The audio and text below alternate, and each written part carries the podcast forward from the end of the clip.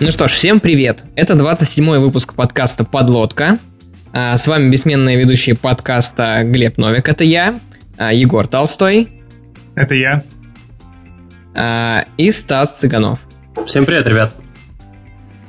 Сегодня у нас интересная, довольно классическая, но при этом тема холиварная до сих пор, как ни странно. А, и будем мы обсуждать объектно-ориентированное программирование и, э, может быть, довольно свежий для кого-то взгляд а, на него. У нас в гостях а, Егор Бугаенко. Может быть, вы слышали про его книги, про его блог Егор 256, книгу Elegant Objects, пару томов, если не ошибаюсь. Ну, вообще разные статьи, например, как платить программистам меньше, мне, например, очень запомнилось. В общем, привет, Егор. Привет всем. Слышно меня? Да, слышно хорошо. А, Егор, можешь рассказать э, пару слов, а, так сказать, от себя про себя?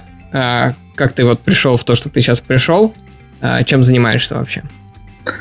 Да, ты правильно все сказал. У меня две книжки про объектно-ориентированное программирование. Я сам программист на Java и на Ruby немножко на C++ и совсем чуть-чуть уже на PHP и на JavaScript. В общем, ряд языков использую, но реально пишу на Java. Это основной язык, на котором я пишу. Э, я в объектно-ориентированное программирование попал последние года три, стал про него активно писать, и получилось так, что то, о чем я писал, оно стало созвучно, э, видимо, мыслям и переживаниям людей по всему миру. И они стали меня читать. И так получилось, что я эти идеи в итоге переложил вот в эти две книжки, которые, которые были... Вышла одна в прошлом году, одна в этом году.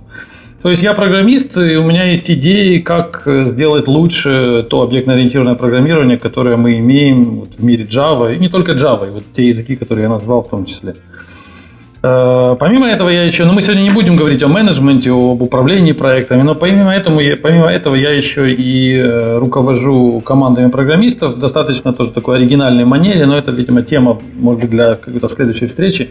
Если сегодня говорим только про ООП, то вот это, наверное, все, что, я, что обо мне стоит знать. Я пишу на Java, э, у меня свой взгляд на объектно-ориентированное программирование, которое мы сегодня обсудим. Мне кажется, что то, что Э, существует сейчас на рынке и то, каким сейчас является это ООП для всех, кто на нем пишет, оно не, не, не так эффективно и не так правильно, как должно быть. И есть большое пространство для маневра, для улучшения, для изменения. И я вижу, как это, эти изменения можно сделать. Вот такой интро.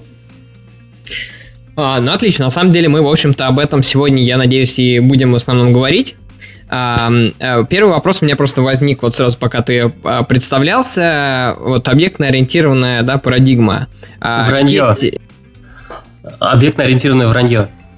Нет, ну да, объектно-ориентированное вранье. Это, э, это чуть, чуть попозже, но тем не менее парадигма такая а, имеется, и есть ведь и другие. Правильно? А почему твое внимание вот так сконцентрировано именно на а, объектно-ориентированной?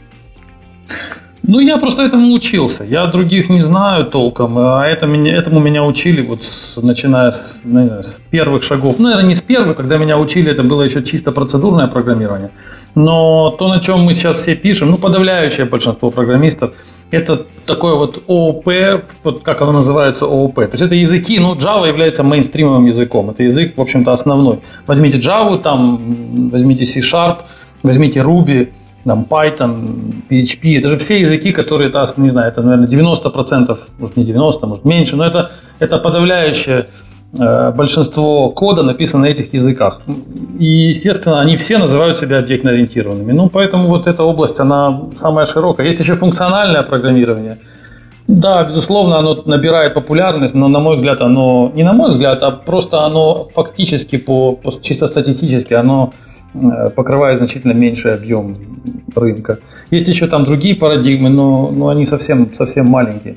ООП, оно массово. Но, но понимаете как, штука в том, что это не, это не ООП, а это вот это языки. Это вот Java, Ruby, там, Python, PHP, C++, .NET, C-Sharp. То есть это нельзя сказать, что это идея, там, парадигма ООП, которая вот захватила рынок. Это языки захватили рынок. Насколько они ООПшные, насколько они близки к, к идее, которая была там много лет назад, э, в это ООП вложено, это вопрос очень такой сложный.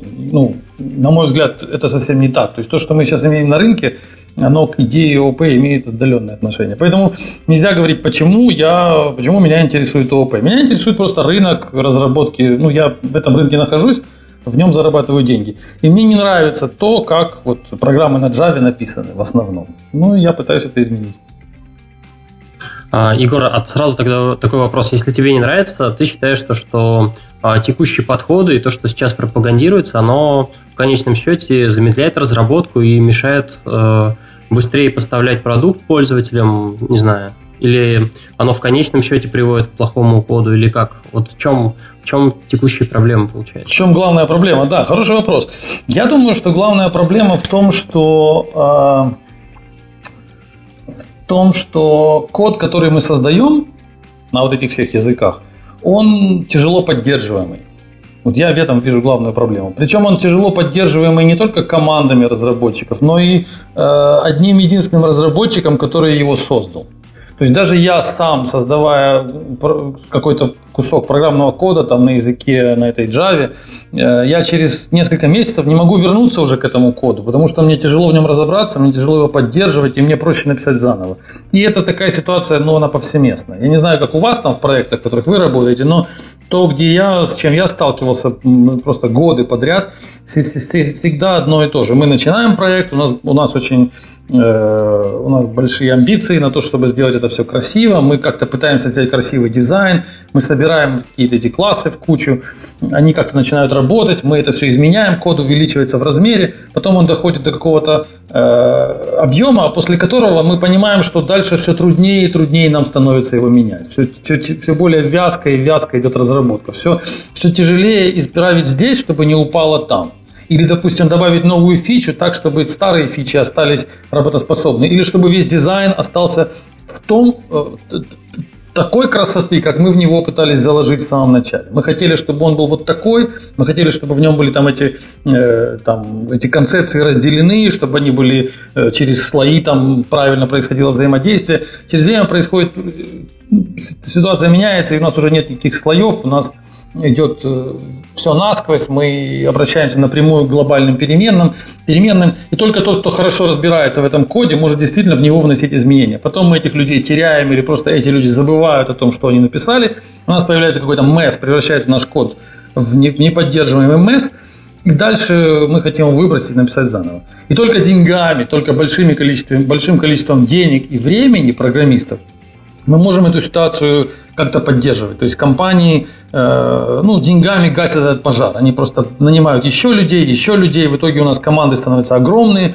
И в итоге команда из 100 человек поддерживает продукт, который реально, если бы он был правильно написан, мог бы поддерживать там 2 человека но сидит команда из 100 человек, потому что очень трудно, каждая фича занимает просто дни, а то и недели, хотя должна занимать там пару минут или, может быть, там пару часов. Ну и, соответственно, эти, эти, вот эта ситуация гасится деньгами, потому что на рынке сейчас но у компаний в IT-сфере денег больше, чем их там должно быть. Не то, что чем должно быть, их просто там много очень. Мы это все знаем. Там огромные сейчас за, за запросы, большое количество кода нужно написать. Мы не успеваем его написать. Программисты растут в цене, и компании, и, соответственно, инвестиции идут туда, то, тоже в эту, в эту индустрию. Ну и мы вот с помощью этих денег мы поддерживаем эту, эти, все это держится на плаву. Если бы там денег было меньше, то оно бы уже бы давно это все утонуло. Весь этот, весь этот огромный вот такой неповоротливый. Все эти огромные неповоротливые проекты, они, они проекты, они бы пошли ко дну уже, но они держатся, потому что их поддерживают вот этими огромными деньгами и программистами, которые сидят и вот на этих галерах, как это называется. И вот они гребут, гребут, выгребают из этих, из этого вот такой unmaintainable mess получается. То есть такой хаотичные эти проекты, тяжелые в поддержке. Почему так происходит, либо потом на мой переписывают. взгляд? Ну, либо переписывают, да. Но шансы на то, что проект будет, там, серьезный большой проект будет переписан, ну, это крайне, это редкие ситуации. Редкие случаи, это должны быть еще большие деньги. И главное, что интересно, что когда их переписывают, они превращают, они новые проекты, которые создаются, они становятся такими же. Потому что люди, которые их переписывают, они же не меняются.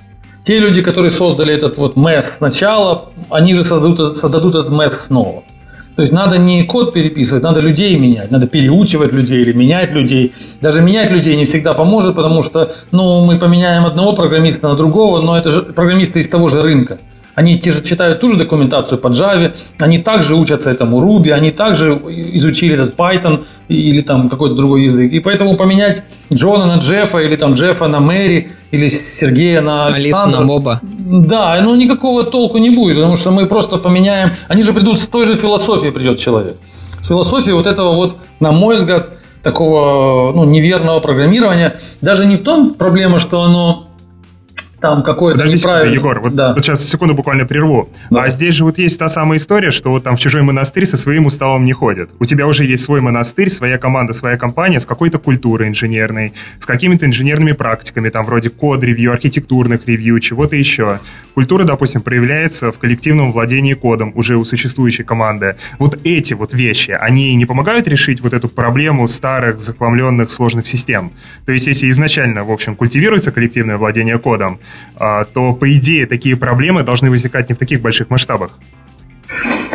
Да, понимаешь, безусловно, конечно, если человек долго сидит на этом коде, то действительно он с ним знаком более-менее хорошо, и он, ну, конечно, он своим присутствием длительным в проекте, если он 5 лет в одном, на одном коде сидит, то, конечно, он знает, как эту фичу там сделать, он знает, где находятся баги, он примерно представляет, как что сделать. Но это происходит зачастую лучшие люди, талантливые, ну, хорошие программисты, они довольно мобильны на рынке. То есть они меняют компании, страны, города, они переезжают, потому что за ними идет охота, за талантами охотятся, и люди, я не знаю, возьмите свою историю, как долго каждый из вас сидит в одной компании. Ну, это в основном статистика говорит, что наиболее такие качественные программисты, э, синьор-программисты, они около года находятся в одной компании. Он так, год... ну мы со Стасом вместе проработали, получается, два с половиной года, а Глебом, да, Глеб недолго продержался. Ну, значит, значит, ну, скоро... Два тоже не очень много.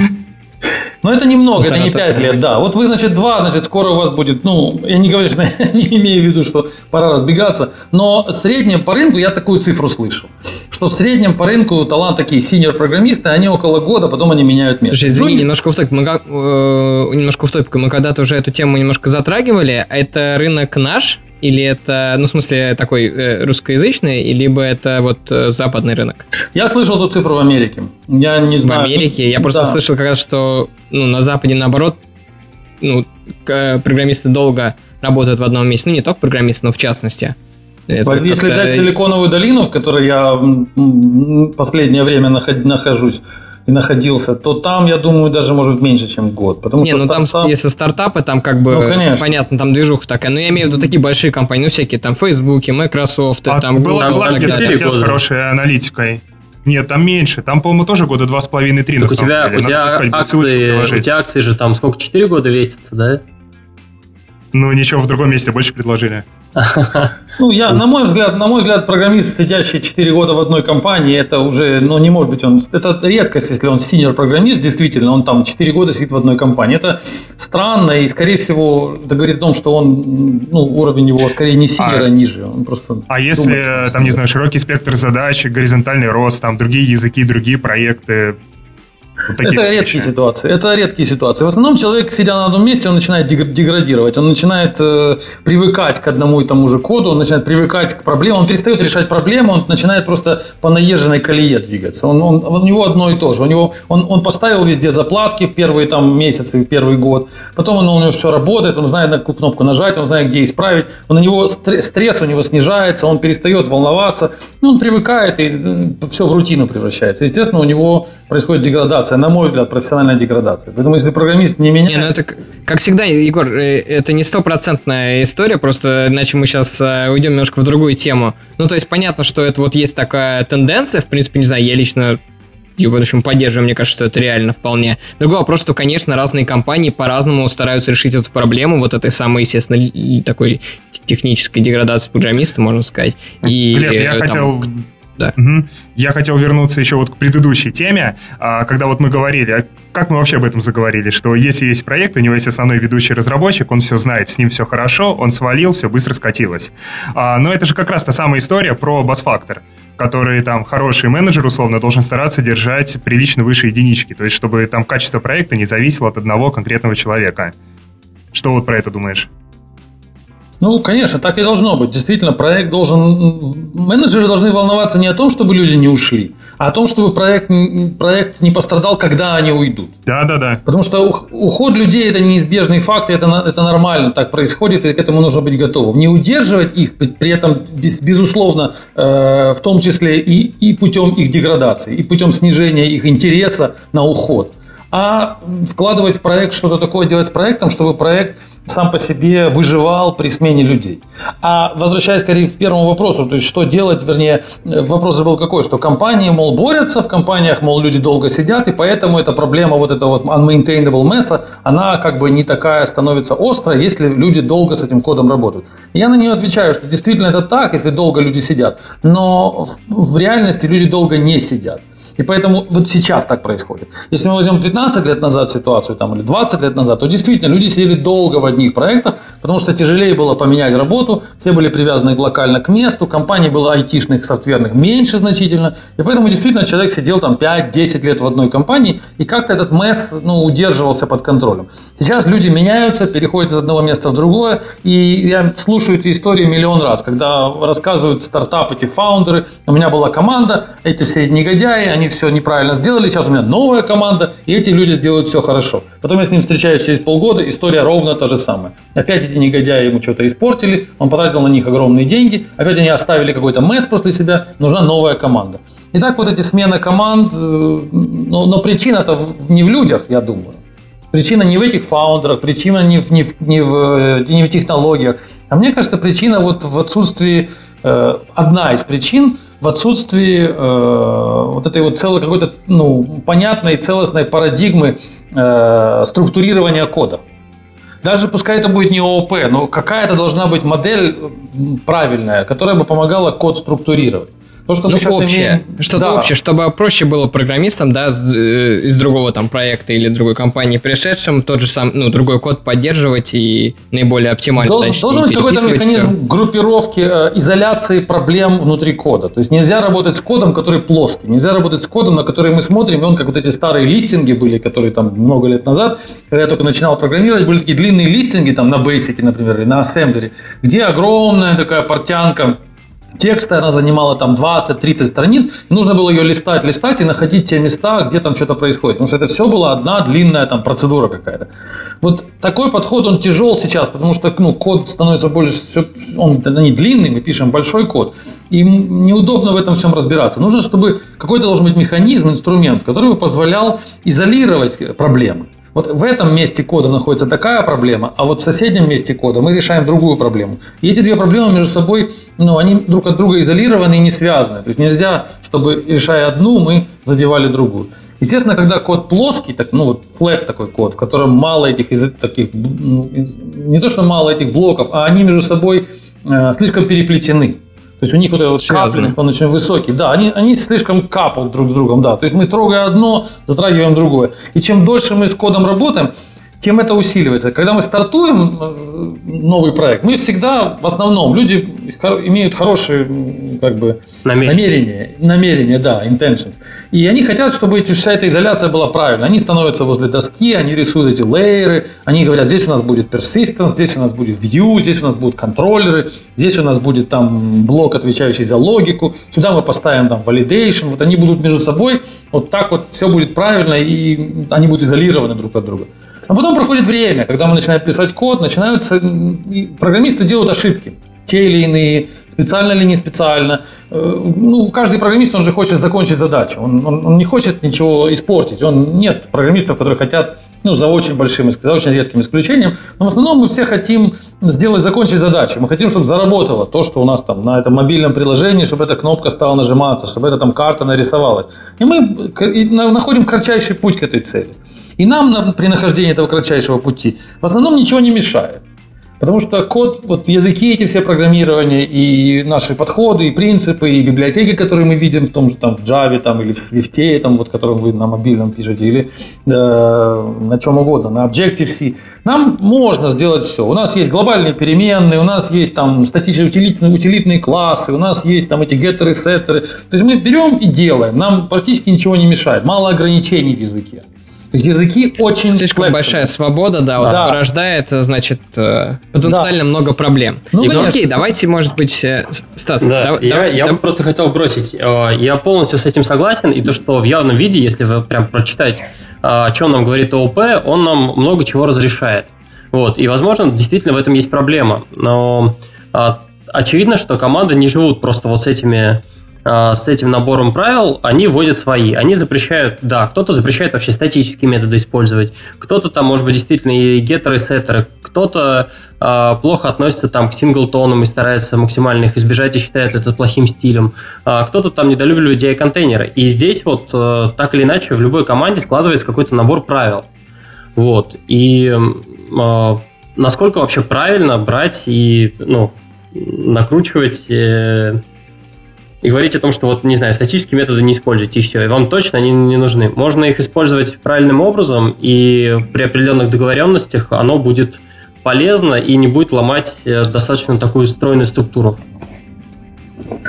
Ну, на самом деле, да, ты прав. Все так и есть. Действительно, э, нельзя, ну, оно не черное и белое, безусловно, потому что мы все решаем практические задачи. Если действительно сказать, давайте мы полностью откажемся там, от статических методов, ну, это будет звучать как утопия во многих случаях, просто потому что, ну, по ряду причин, в том числе по, по ограничениям hardware, у вас в мобильных приложениях, вы знаете это хорошо, есть вещи, которые просто, ну, не получится сделать иначе, потому что будет медленно, например, или не получится без, например, без синглтона, хотя синглтон, думаю, получится везде, но есть вещи, которые просто необходимо делать. И плюс еще наличие на рынке огромного количества библиотек, которые мы используем, которые приходят к нам со всеми своими геттерами, статическими методами, синглтонами, null-поинтерами, например. То есть, если мы используем Java, то там null есть везде, ну, во многих очень классах. Если мы берем там, не знаю, хэш maps создаем, то мы из нее достаем значение по ключу, и нам возвращается null, если ничего не найдено. Ну, это как бы антипаттерн считается. Вот C++ сделано не так, а в Java это работает именно так. Возвращается null. Кто это сделал? Это было сделано там, 18 лет назад создателями Java 1.0. И до сих пор оно так существует. Мы не можем этого изменить, мы должны с этим работать, мы должны этот null использовать, как-то его обрабатывать. То есть говорить о том, что давайте вообще откажемся от всего, что вот сейчас перечислено было, это будет утопия, это будет звучать странно. Но если мы сразу, я как, э, ну, как автор, допустим, книги, которая предлагает отказаться от этого, если я буду говорить о том, что, вы знаете, бывает черное, бывает белое, вы знаете, всегда можно найти компромисс, то я, и если мы будем учить так программистов, о том, что в каждой команде, вот как ты сказал, в каждой команде свои договоренности. В одной команде там решили статические методы не использовать. То программист будет понимать, что это все, ну, это все очень неважно. Это не так важно. Не как- важно. А, есть правило, все, ты код-ревью не пройдешь банально, и все. Ну, то есть, э, ты, конечно, это можешь написать, Это в одной команде, да. А потом он перейдет в другую команду, как мы уже поняли, он каждый год будет менять работу. Пройдет 5 лет, он поменяет 5 команд. В одной команде он увидит код-ревью, обращали на это внимание. В другой команде обращали внимание на что-то другое. В третьей команде... И он поймет, человек учится и понимает, что все это, ну, это договоренности. То есть он не увидит стройной концепции, он не поймет, что ООП или там объектный подход, который э, должен у него в голове сформироваться, он у него не сформируется.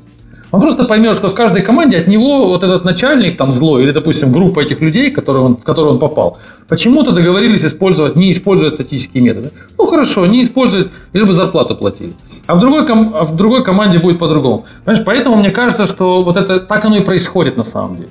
Так и происходит, что в каждой команде люди как-то почему-то, потому что там архитектор оказался чуть, чуть умнее, чем в другой команде, и он решил там, да, давайте ограничим там эти статические методы. А в другой команде нет. Но центральная, центральная концепция, если вы спросите кого-то, допустим, что такое Java, откройте книгу, там, центральную книгу по Java, одну из, зайдите на Amazon и введите там Java, э, не знаю, там book, book about Java, у вас попадет там первый десяток книг. Купите любую из них, и там про статические методы будет черным по белому написано, что все прекрасно что все со статическими методами хорошо.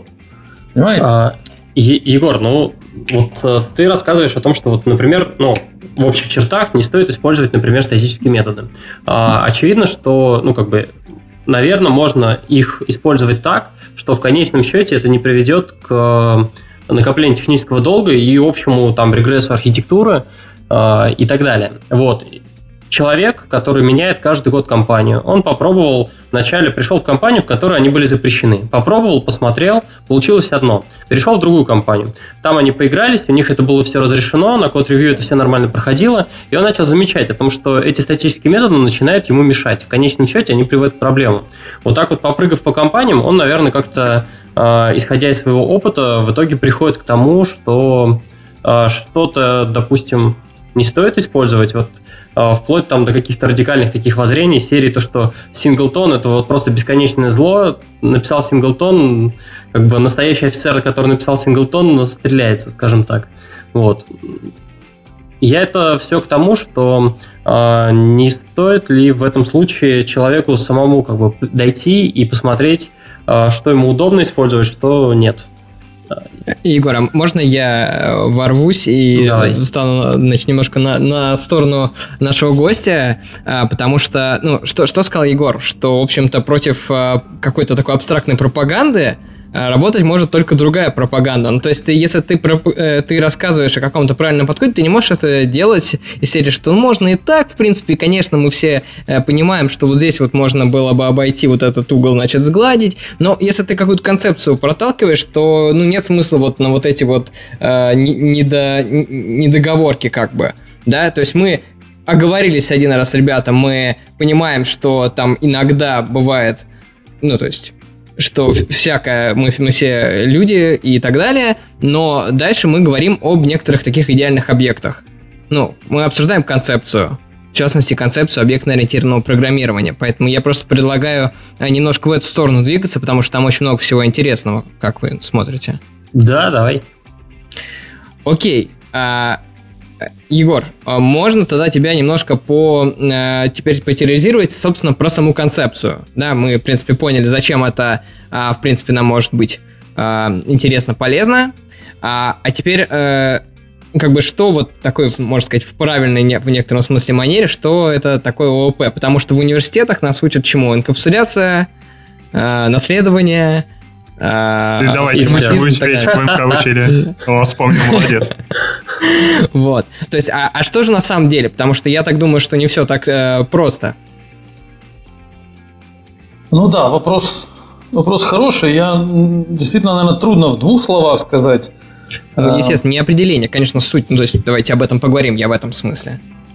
Ну, наверное, я попытаюсь. Я такой немножко, может быть, не, не получится у меня формального определения, но как я себе это представляю, то э, мы должны предметную область, в которой все происходит и живет, мы должны ее разложить на... Точнее, не так. У нас есть некая... Э, некая, да, некая предмет, некий такой мир внешний, который вокруг нашего, нашей программы существует, нашего софта. Он состоит там из юзеров, из э, файлов, из э, я не знаю, там событий каких-то, которые происходят из времени, из таймеров, ну, из каких-то чего-то внешнего, из памяти оперативной. И есть внутренний мир программы, который должен как-то с этим внешним миром работать. Он должен манипулировать этими сущностями во внешнем мире. Э, вот как он будет внутри организован, я думаю, что объектно-ориентированное программирование – это организация э, внутреннего кода программы в виде объектов, вот этих вот, собственно, элементов этого, этого всего кода, называемых объектами, каждый из которых будет так или иначе представлять э, интересы сущности, сущности внешнего мира и быть таким, ну что ли, живым организмом внутри этой программы. Вот, наверное, такой общий, общий взгляд на это, он должен выглядеть так. То есть стандартный взгляд он не такой. Стандартный взгляд, что объекты это... Э, Мертвые э, данные. Это блоки кода, да. Это блоки кода, которые умеют работать с какими-то данными. То есть э, они, ну, они мертвые, да, действительно, они такие мертвые, они всегда э, сидят и ждут, когда мы им скажем, что делать. То есть э, стандартный подход это когда человек берет процедурную программу на там 20 страницах, потом из нее выкусывает какие-то процедуры, какие-то, которые выполнялись и так без него, складывает их в так называемые классы, дает им какие-то имена и называет их там, это будут утилит, это будут там, методы для работы с файлами, а это будут методы для работы там с не знаю, с алгоритмами, а это будет для шифрования там методы. И вот у него получаются такие namespace, не объекты на самом деле, а namespace, такие блоки про, про, проименованные, блоки, вернее, коллекции процедур, библиотеки процедур, библиотеки функций проименованные. И вот ему кажется, это уже некое такое объектно-ориентированное. То есть, что такое объект, мы не понимаем зачастую. И вот, на мой взгляд, это объект это что-то такое живое, что-то, что имеет свое там имя, что имеет свое поведение, что с чем можно другой объект должен как-то коммуницировать и это, налаживать взаимодействие. Вот так. Это может быть немножко абстрактно именно... звучит, но... Да Можно нет. вопрос один?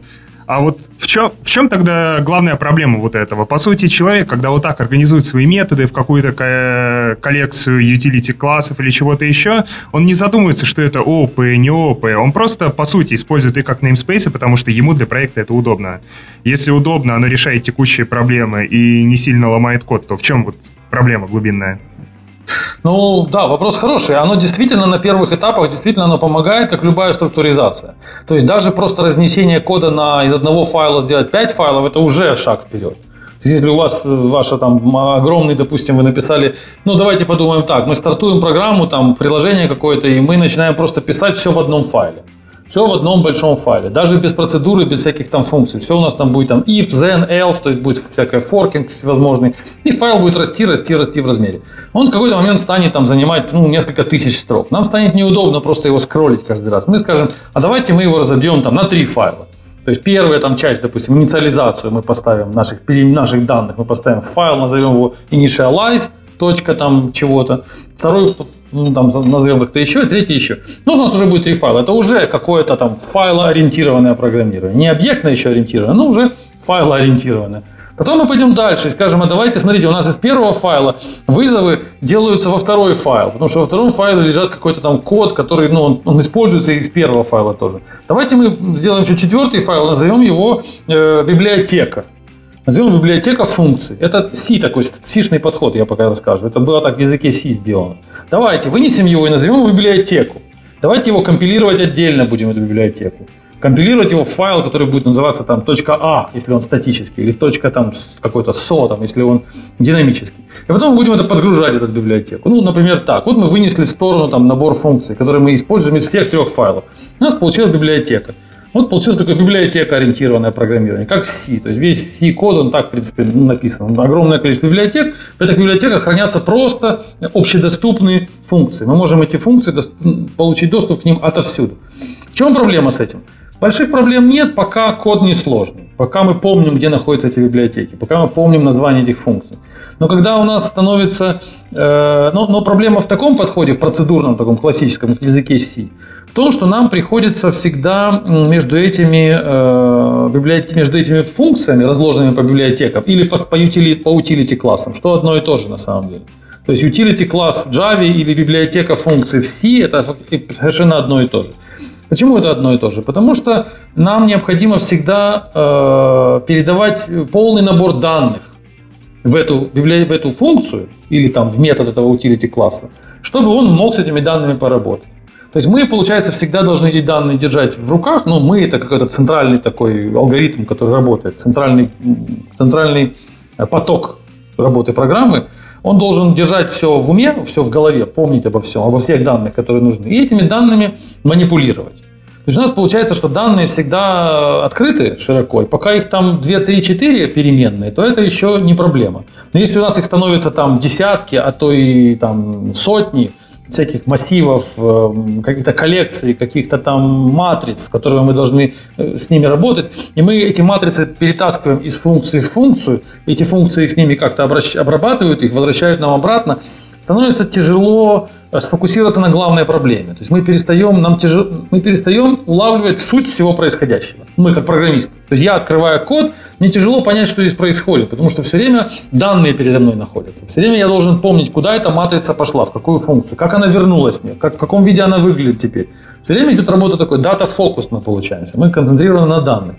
И это тяжело при большом, при, при большом э, размере то есть, кода. По сути, то есть, по сути, мы просто структурировали каким-то образом э, код, Да, конечно, это нам, естественно, облегчило задачу, но при этом при дальнейшем разрастании у нас все равно оста... ну, эта проблема, она как бы остается. Ну да, мы на самом деле ее не решили. Мы, мы как бы решили, конечно, безусловно, это лучше, чем один огромный файл, безусловно. Если вы начнете писать на языке C, конечно, вы там при тысяче строк, строк кода, вы поймете, что пора переносить ваши блоки, это ваши функции, выносить в сторону и делать библиотеки. Вы это поймете, если вы более-менее разбираетесь в C-программировании. Конечно, это будет первый важный шаг. Но люди пошли дальше. Они поняли, что ну, это это не решает проблему в большом масштабе, потому что все равно код остается нечитаемый при больших размерах. При маленьких, если, если это лабораторная работа и у вас три файла, все будет прекрасно. Но если у вас 300 файлов, то спросите любого программиста на языке C, это огромная проблема сделать эти 300 файлов понятными. Это у вас займет кучу, вы должны быть действительно ну, экспертом в языке C, вы должны очень внимательно относиться к этому дизайну, к именованию этих функций, вы должны раскладывать их в правильный, в правильный файл, вы не должны, ну, следить за этим всем должны. И если у вас в проекте не один человек и не два, а там, допустим, 30, вы придете к ситуации месса ну, в ближайшие месяцы. Потому что люди будут делать ошибки, они не будут понимать точно, что вы имели в виду, и, соответственно, будут, ему нужно создать новую функцию. Он ее создает, находит ближайшую, как ему кажется, библиотеку и вставляет его туда, эту функцию. Откуда он знает, куда именно это нужно вставить? Там в, в раздел, который занимается вводом-выводом, или раздел, который занимается асинхронным вводом-выводом, или раздел, который занимается обработкой ошибок ввода-вывода. А он создал новую функцию, которая там... Не занимается вводом-выводом. Да, занимается вводом-выводом. Куда ему ее вставлять? В первый, второй или в третий? Ну, он первый раз пойдет к архитектору и спросит. Архитектор скажет, я сейчас в отпуске. И все. И он, соответственно, положит это в первый попавшийся файл. И все, он там останется. Потому что, ну, пройдет он код-ревью, да, безусловно, какой-то код-ревью его поймает, но какой-то не поймает. И через таких 30, 40, 300 таких изменений мы получим полный месс, который будет практически невозможно вернуть к начальному состоянию. Потому что нет вот этой вот, ну, короче, мало, мало этой структуризации, мало просто функции, просто это недостаточно. И, Егор, а получается, что в конечном счете, если у нас это будет э, не там 300 файлов э, с этими вот функциями, а 300 классов live объектов, то структурировать будет проще. В любом случае, много ну, файлов, да. их нужно а, все равно вести какую-то структуру, иерархию вводить или не знаю что. Вот все равно у нас а, много файлов, много написанного кода, его в любом случае придется решать проблему структуризации и а, да, Пусть это лайф, не лайф, там можно сделать и циклические зависимости, что угодно. Какая разница, объекты, не объекты, функции. Мы все равно можем его собрать, как бы, если везде, где можно сделать плохо, в конечном счете, если за этим не следить, будет сделано плохо. То есть э, это не ну, вопрос. Я думаю, что труднее. Я, нет, я думаю, что труднее сделать плохо, если э, придерживаться принципов вот, э, ООП, о котором я говорю. Ну, например, сказать, что у нас нет статических методов вообще. То есть без всяких исключений. Вот нет у нас их, и мы их не используем. Возникает вопрос у этого же самого программиста. Ему нужно сделать, у него есть там новая функция, новый какой-то блок, ну, какой-то функционал, который должен что-то делать там с вводом-выводом. Например, там сохранять влог, например, чего-то. Но он создает он объект, должен... у которого есть э, метод, который, ну, объект, который не хранит стейт, у которого э, набор методов это чистая функция. Ну, он, скорее всего, вот так вот бахнет это и все. Ну да, безусловно, так он это бахнет, да. Но тоже вот в моей книге есть там одно из правил, это что если объект ничего не инкапсулирует, значит это тоже плохой объект. Потому что он от, от, от статических, от утилитных классов практически ничем не отличается. То есть если в объекте мы ничего не инкапсулируем, то, соответственно, тоже это, ну, это антипаттерн, который говорит о том, что мы делаем что-то не то. То есть вот его можно просто поймать на этом, ну, будет, если такое правило, он, он знает об этом правиле, то он пойдет на его нарушение он, он поймет, что он делает что-то не то, потому что его объект ничего не инкапсулирует, значит, это просто не объект. Ну, он начнет думать, что же мне туда его что же мне там заинкапсулировать. Он туда что-то положит, какую-то сделать инкапсуляцию. Ну, это, естественно, не единственное должно быть правило в голове. Конечно, если просто запретить статические методы, то он, да, начнет выкручиваться и в итоге действительно, как ты правильно сказал, создаст объект, который будет делать, там, будет его создавать, вызывать на нем метод. Но если он целиком прислушается к парадигме, о которой там, вот, я пишу, то он в целом станет делать меньше таких ошибок, и, или она, там, ну, программист, то чем, чем, он, чем, чем, чем делалось до этого. А, Егор, давай Тогда прям вот э, перечислим. Я потому что вот почитал э, статьи в твоем блоге. Э, расскажи все-таки в подробностях, как ты видишь то, э, что есть объект. Вообще, То каким должен быть объект? Потому что на самом деле... Что тут... такое объект? Ну, хотя, в принципе, мы это уже так но ну, на самом деле нет. Мы там не перечислили. Там довольно важные моменты есть э, вот во всей этой концепции, на мой взгляд. А, Егор, можешь перечислить? Там вот, насколько я помню, есть state, есть behavior и есть... Э, э, э, я забыл по-английски слово, но... Что? Identity. Identity. Identity, да. Вот. А, получается, вот э, три таких важных пункта, и на самом деле, если с behavior более-менее понятно, хотя там тоже есть интересные моментики, а, интересно все-таки вот э, понять, чем отличается identity от непосредственно стейта. Вот. Ну, да, ты берешь просто один из, э, один из моментов. Я проще это говорить, проще да, описывать, что такое. Угу. Да, проще сказать, что такое объект э, от обратного. То есть, если мы все понимаем, что такое объект, мы все нас слушают программисты, и вы программисты, и я, мы все понимаем, что такое объект в Java, знаем, как его делать и как он работает. Вот если мы представим себе этот объект в Java, дальше я скажу, чего, мне кажется, там не должно быть для того, чтобы он был более объектно ориентированным, чем, чем стандартным образом. Ну, во-первых, да, во-первых, он должен э, имплементировать э, интерфейсы. То есть его, э, у него не должно быть паблик методов, которые не наследуются, вернее, не берутся из интерфейсов. Угу.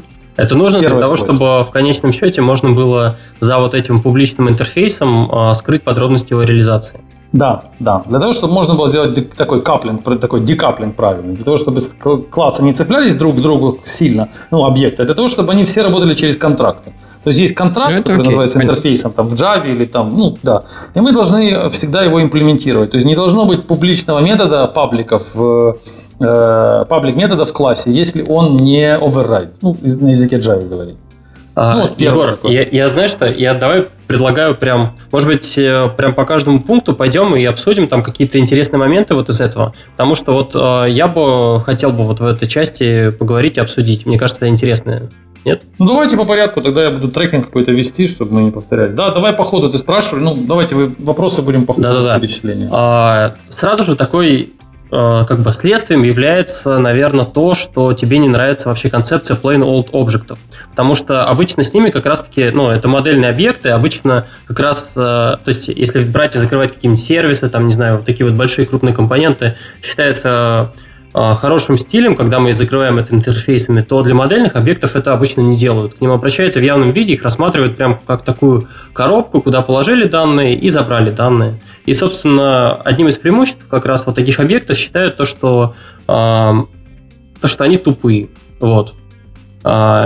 И вот мне кажется, вот конкретно вот это вот является таким вот прямым следствием, то, что мы хотим видеть объект настоящим. Да, мы готовы, э, мы отдаем себе отчет о том, что мы, возможно, нарушаем в этом случае инкапсуляцию, но тем не менее мы хотим понимать, что этот объект э, будет вести, клиент точно понимает, как он себя ведет, и в каких случаях это удобно, и, наверное, а, программисту и клиенту проще об этом думать, потому что такие вот объекты, они очень хорошо матчатся на объекты реального мира. Например, я не знаю, там, ну, большинство объектов в реальном мире, они самостоятельно ничего не делают, пока ты их не начнешь трогать. Вот. И кажется, что программисту, наверное, тоже проще о таких объектах тоже думать. Ну, вот я понимаю, да, это такие, как объекты в кавычках существуют, безусловно, такие data transfer objects, можно так их назвать, то есть такие контейнеры данных, куда мы сложили, как ты говоришь, передали дальше, а дальше с этими данными начинают работать. Но, на мой взгляд, это уход обратно в процедурное программирование. А это не только трансфер, это может быть и persistent. То есть, э, вот, например, Или на мобилках не абсолютно, ну, мы довольно сильно боремся там за память диска, и в каком-то случае нам кэш абсолютно не нужен. То есть мы готовы э, абстракциями своими закрыть там storage, который будет, э, storage, условно говоря, там на файликах, и storage, который будет in memory. Мы готовы от него, от него вот так вот закрыться, и там внутри этого сториджа лежат как раз вот эти тупые объекты, которые ничего в сущности не умеют, вот просто набор коробок на складе. Ну, это плохо. Я понимаю, конечно, дизайн понятен, он тут э, ты не рассказывай, так работает масса библиотек. Hibernate тот же, например, в Java, или возьми ну, миллион, да, библиотек так написано. По-моему, вся Java, весь Java мир, он так организован. То есть, есть эти все вот эти глупые или как тупые, как ты сказал, объекты, которые все, что умеют, это у них есть геттеры, сеттеры, они внутри хранят данные и используются как передатчики, как, как такие контейнеры, bag of data. То есть, они, ну, такой мешок с данными. Мы сложили туда данные, потом передали куда-то дальше, и там эти данные стали обрабатываться. Но тогда мы имеем ровно то, что мы имели в языке C. То есть мы опять, опять мы работаем с данными. Опять мы держим в руках данные, опять это наша работа, наша задача взять эти, эти блок данных из одного места, перетащить в другое место, и там эти данные будут кто-то обрабатывать. Ну, так не должно быть.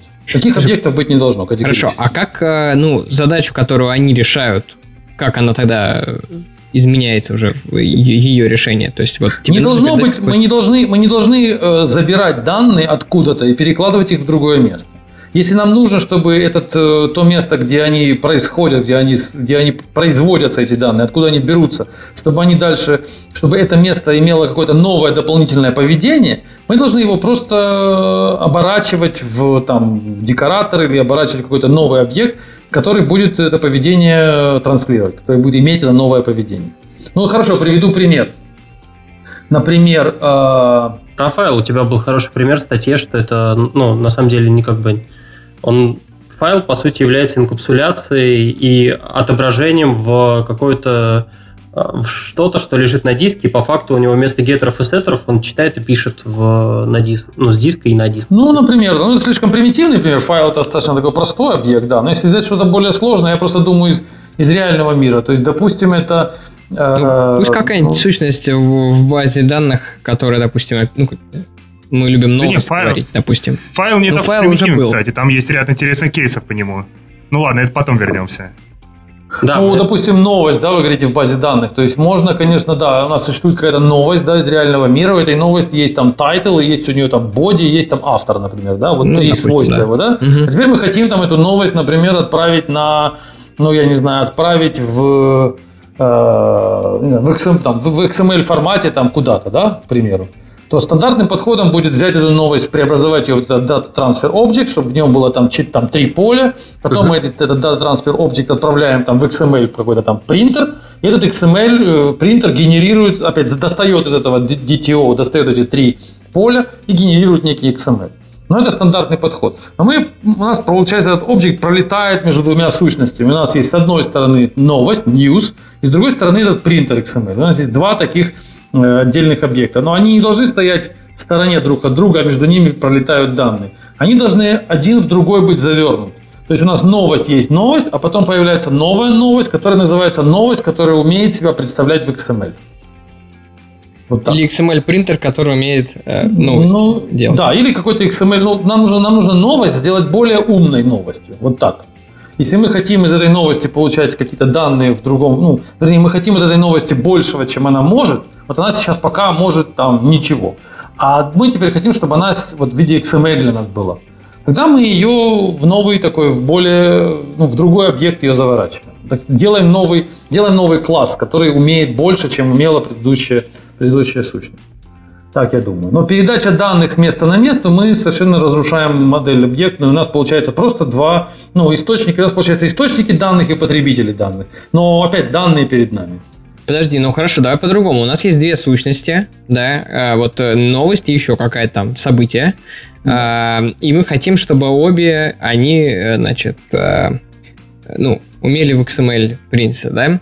Значит, да. что в таком случае мы делаем? У них какой-то общий появляется а, интерфейс, и, и мы создаем какой-то декоратор, который может завернуть и тут, и ту, и другую сущность, и потом ее принтить XML или как? Ну, то есть, как я, я просто предлагаю, предполагаю какое-то развитие дальше системы, да, чтобы понимал, как, как нам будет удобно это все поддерживать.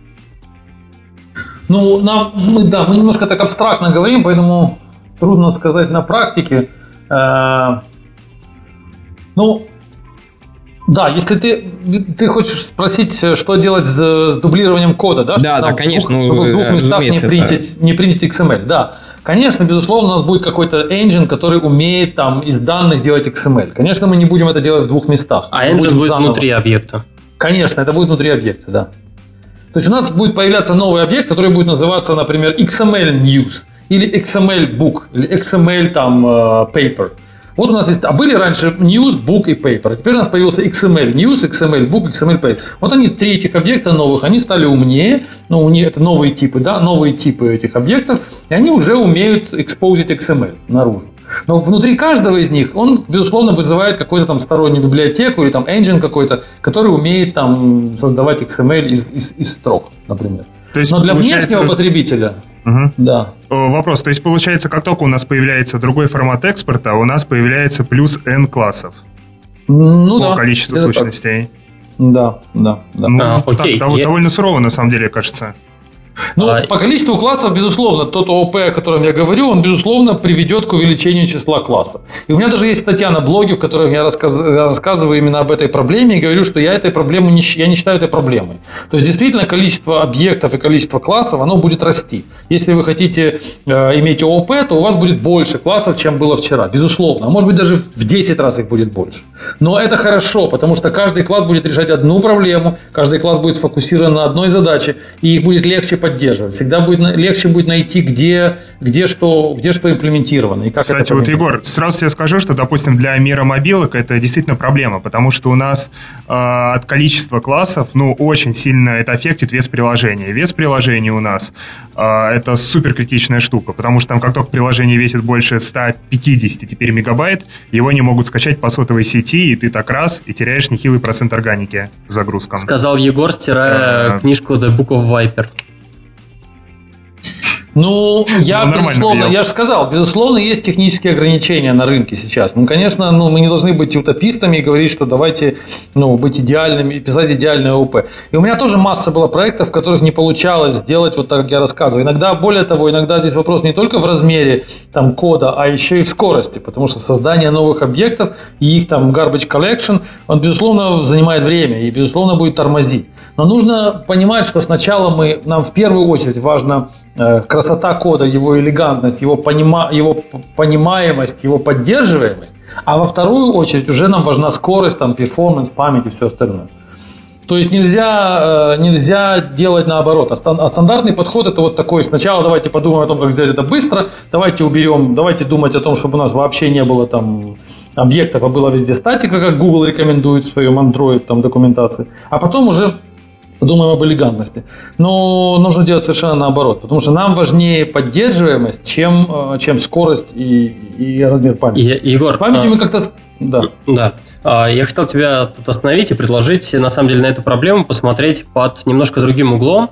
А, я мне понравилась твоя статья, где ты рассказываешь а, про похожую такую вещь. Ладно уж, давайте пойдем как придется, а потом разберемся. Про то, что ORM это обидно, по-моему, как-то оно так называется. Или да. это... Вот. А, насколько я понимаю, смысл в том, что как раз-таки в конечном счете мы получаем такие вот мертвые объекты. И ты э, предлагаешь в этом случае брать объекты и внутри этого объекта живого заворачивать подробности. Фактически он знает о том, как себя достать из э, непосредственно базы. Или я да, ошибаюсь? Именно так, да. Да. Вот. И как раз я хотел спросить то, что в каком-то случае там может быть база, в каком-то случае там может быть э, в конечном счете сервер, и э, часто как раз вот э, в критику таких вот э, абстракций приводит то, что эти абстракции достаточно часто протекают. Можешь что-нибудь прокомментировать на эту тему? Ну, собственно, сервак отвалился, вот у тебя уже совсем не объект. Или вот конкретно у нас вот есть похожая история, у нас есть там core data, у андроидчиков там тоже есть своя история, вот, и эти объекты, они не ведут себя предсказуемо, они начинают себя... Ты не можешь их просто так кидать между потоками, например. Ну, то есть, с одной стороны, ты вроде как накладываешь на них одно, э, одну ответственность, а по факту они... Э, ну, вот эта абстракция, она течет из-за подробностей того, что под ними скрыто. Как вот бороться с протекающими абстракциями? Понимаешь, о чем вопрос? Я не очень понял, о чем речь. Давай какой-нибудь пример. Кто куда протекает? Ну, при, э, э, приведу такой пример, то что у нас, у нас э, есть похожие объекты в iOS-разработке NS Managed Object. В конечном счете получается, что это некоторые объекты, которые один к одному матчатся на объекты в ну, на строки в базе данных. Вот. Да. Проблема с ними возникает такая, то что до определенных пор, когда ты с ними работаешь в главном потоке, они ведут себя замечательно, они ведут себя достаточно ожидаемо. В случае, когда ты начинаешь их кидать между потоками, они, например, могут взять и начать крашить твое приложение. Вот так вот. Ну, то есть абстракция протекает. Ну, это не абстракция протекает, это просто они, они не thread safe, они просто не умеют работать на многих потоках, вот и все. То есть никто, я не думаю, что этот ну, термин протекает, я думаю, просто есть thread safe, а есть не thread safe. То есть, если, ты, если, твой, если твой объект готов к тому, чтобы вы использовали много потоков, то он должен уметь э, без проблем обслуживать эти много потоков. Если он не thread safe, то не трогайте его из многих потоков. Я думаю, так. И, безусловно, я тоже, у меня есть статья на блоге об этом, где я говорю о том, что мне кажется, что в большинстве случаев, в подавляющем большинстве случаев, правильный дизайн – это делать объекты не готовыми к мультисредингу, а потом создавать под каждый из них декоратор, который превращает их в thread-safe объекты. То есть, э, э, то есть стандартный, ну, например, вы понимаете, да, о чем я говорю? То есть стандартно мы дизайним так, чтобы объект не понимал, что его ну, не, не умел быть в многих потоках и крэшился, если, вот, если так происходит. А потом мы его заворачиваем в декоратор, когда нужно, когда мы понимаем, что будет потоков несколько. И уже этот декоратор его защищает от concurrent, э, от concurrent запросов. От вот этого месса при concurrent, concurrent запросах. Вот так, я думаю, должно быть. Опять же, это в большинстве случаев, подавляющих. Не во всех. Безусловно, есть ситуации, когда необходимо взять объект, который внутри сам понимает, о, ну, так сказать, умеет многопоточность разруливать. Но этих случаев будет э, процент. В большинстве случаев вам, вам будет удобнее сделать декоратор, который просто завернет. Приведу пример из Java. Есть, например, HashMap, который не thread safe а есть э, обертка для него, который называется там Synchronized Map. Это статический метод из класса, в общем, из Java, из JDK. То есть он просто заворачивает, да, он заворачивает просто map, заворачивает и делает его synchronized. Конечно, это не оптимально. Конечно, он будет тормозить, то есть он будет, будет, будет работать медленнее, чем если мы возьмем concurrent hash map. Но, но он будет тормозить, этот, этот тормоз будет заметен в одном случае из 100. Остальных мы просто пройдем и не заметим этого. Поэтому в случае HashMap а вот они сделали concurrent HashMap, который быстрее для нас. Но для, для программистов, которые пишут свои классы, я бы рекомендовал делать все сначала не с thread а потом заворачивать в thread декоратор. Вот так. Окей. А, смотрите, ну, в принципе, концептуально мы поняли, я имею в виду, подожди. За сейчас, ну, ну, небольшой, Нет, небольшой набросик про это, ну, нам про нужно по плану. сервак. Да про ну, сервак. Хорошо, Мне да, просто интересно, сервак. если базу заменить на сервак, у нас получится, что вот э, при работе сервера у нас нам понадобится слишком много уровней абстракции, возможно, даже. То есть у нас есть объект, который мы получаем сервака. У нас по факту этот объект уже не в базе лежит, а на серваке. И там из-за того, что у нас по дороге слишком большое количество уровней абстракции, у нас э, объект будет себя вести не так, как ожидалось, опять же, кажется. То есть мы вроде как хотим работать как с обычным объектом, а он не подгрузился. Или там какой-то тайм-аут соединение, или, не знаю, авторизация отвалилась, или еще что-то. Как вот с этим поступать тогда? Мы должны вот вовнутрь этого объекта и, мод, и кусок про авторизацию засунуть, там, про, э, про все, что, в общем, нам понадобится для того, чтобы получить его с сервака. Это, ну, это как раз, по-моему, классический пример из той статьи про текущую абстракцию от Джоэля.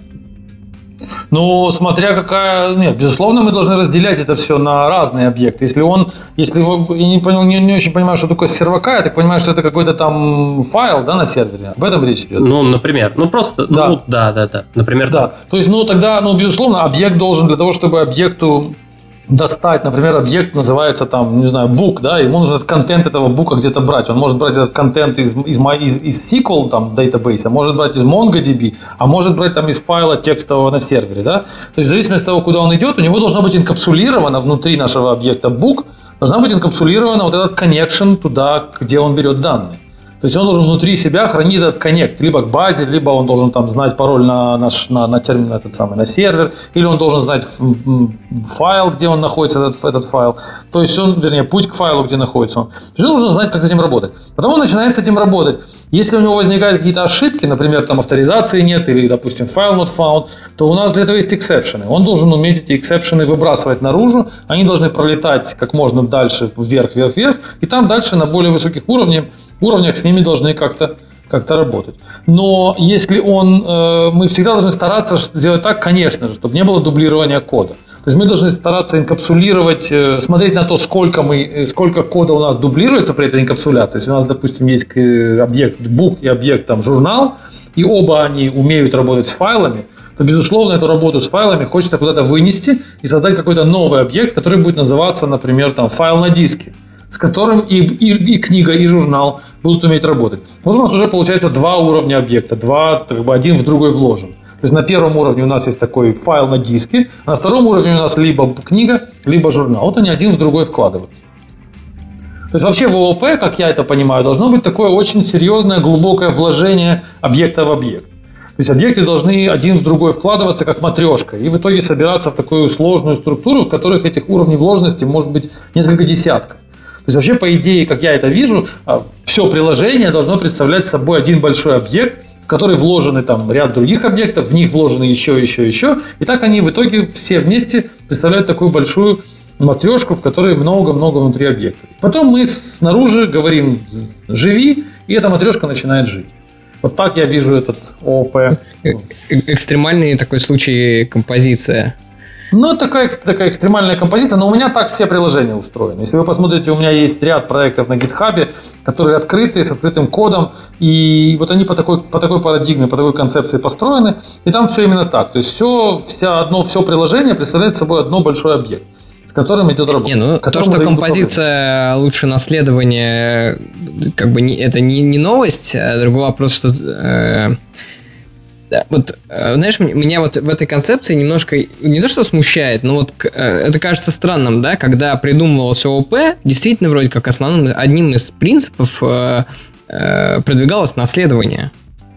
То есть я не говорю сейчас о том, что наследование хорошо, или там, не дай бог, множество наследования это хорошо, но вот почему-то было так. И сейчас, когда мы говорим э, вот в, в рамках э, вот этого разговора, да, мы а, это вот прям вот совсем на это на, закладываем. В общем, нам это совсем не интересно. Вот как, почему так? Я думаю, что я, опять же, я не очень не могу сказать, что я точно понимаю историю этого всего, но как я это понимаю, э, наследование и э, э, есть два типа наследования. Одно это наследование типов, другое это наследование классов. Вот наследование типов – это тот самый принцип э, Лисков, э, Лисков абстракт э, я точно не могу. Лиск of substitution. Да, substitution, да, да. по-моему. Вот, вот это речь идет об, о наследовании типов. То есть это в двух словах этот принцип звучит так. Это если э, тебе нужен фрукт, то яблоко тебе подойдет. То есть, если ты говоришь, мне дайте фрукт, я тебе приношу яблоко, ты его должен принять. Если я тебе приношу чашку, ты должен сказать, нет, не принимаю, потому что мне нужен фрукт.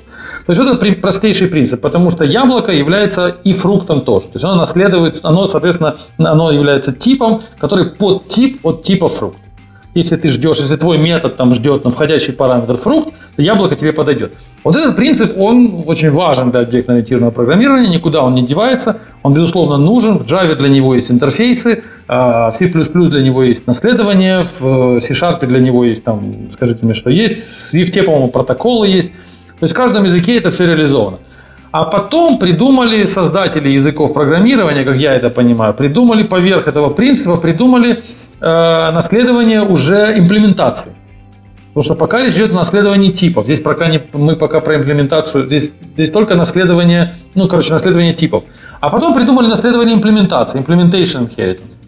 Так вот, этот implementation inheritance говорит о том, что можно взять один класс, может взять из другого класса кусок кода и использовать его внутри себя.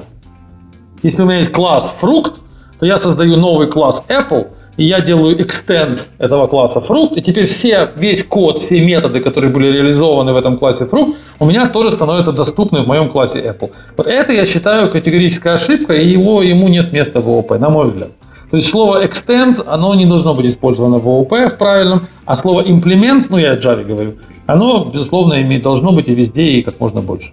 Это жесткая так. позиция. Тогда, если вдруг э, вспомнить о паттернах э, да, проектирования, тех же самых GOV, э, там ведь речь идет о том, что мы, э, ну, в, не, не, в некоторых, э, о том, что мы некоторые э, проблемы наследования решаем. Да, то есть, если ты говоришь, что, ну, как бы вообще просто не должно быть наследования, то, короче говоря, и проблем-то не, не остается, ну, практически не остается. Мы берем композицию и везде дальше ее используем. Очень да, я хорошо. думаю, что уби- просто убирание наследования, оно решает огромное количество проблем, которые мы имеем. Просто его, ну, я его не использую вообще и уже довольно давно. Раньше у меня... Ура нам я... меньше читать. Что-что? Ура нам меньше читать. Ну, тем, да, кто изучает. Да, безусловно. Implementation Inheritance, у меня тоже есть статья на блоге, напишите там в поиске Implementation Inheritance, вы увидите.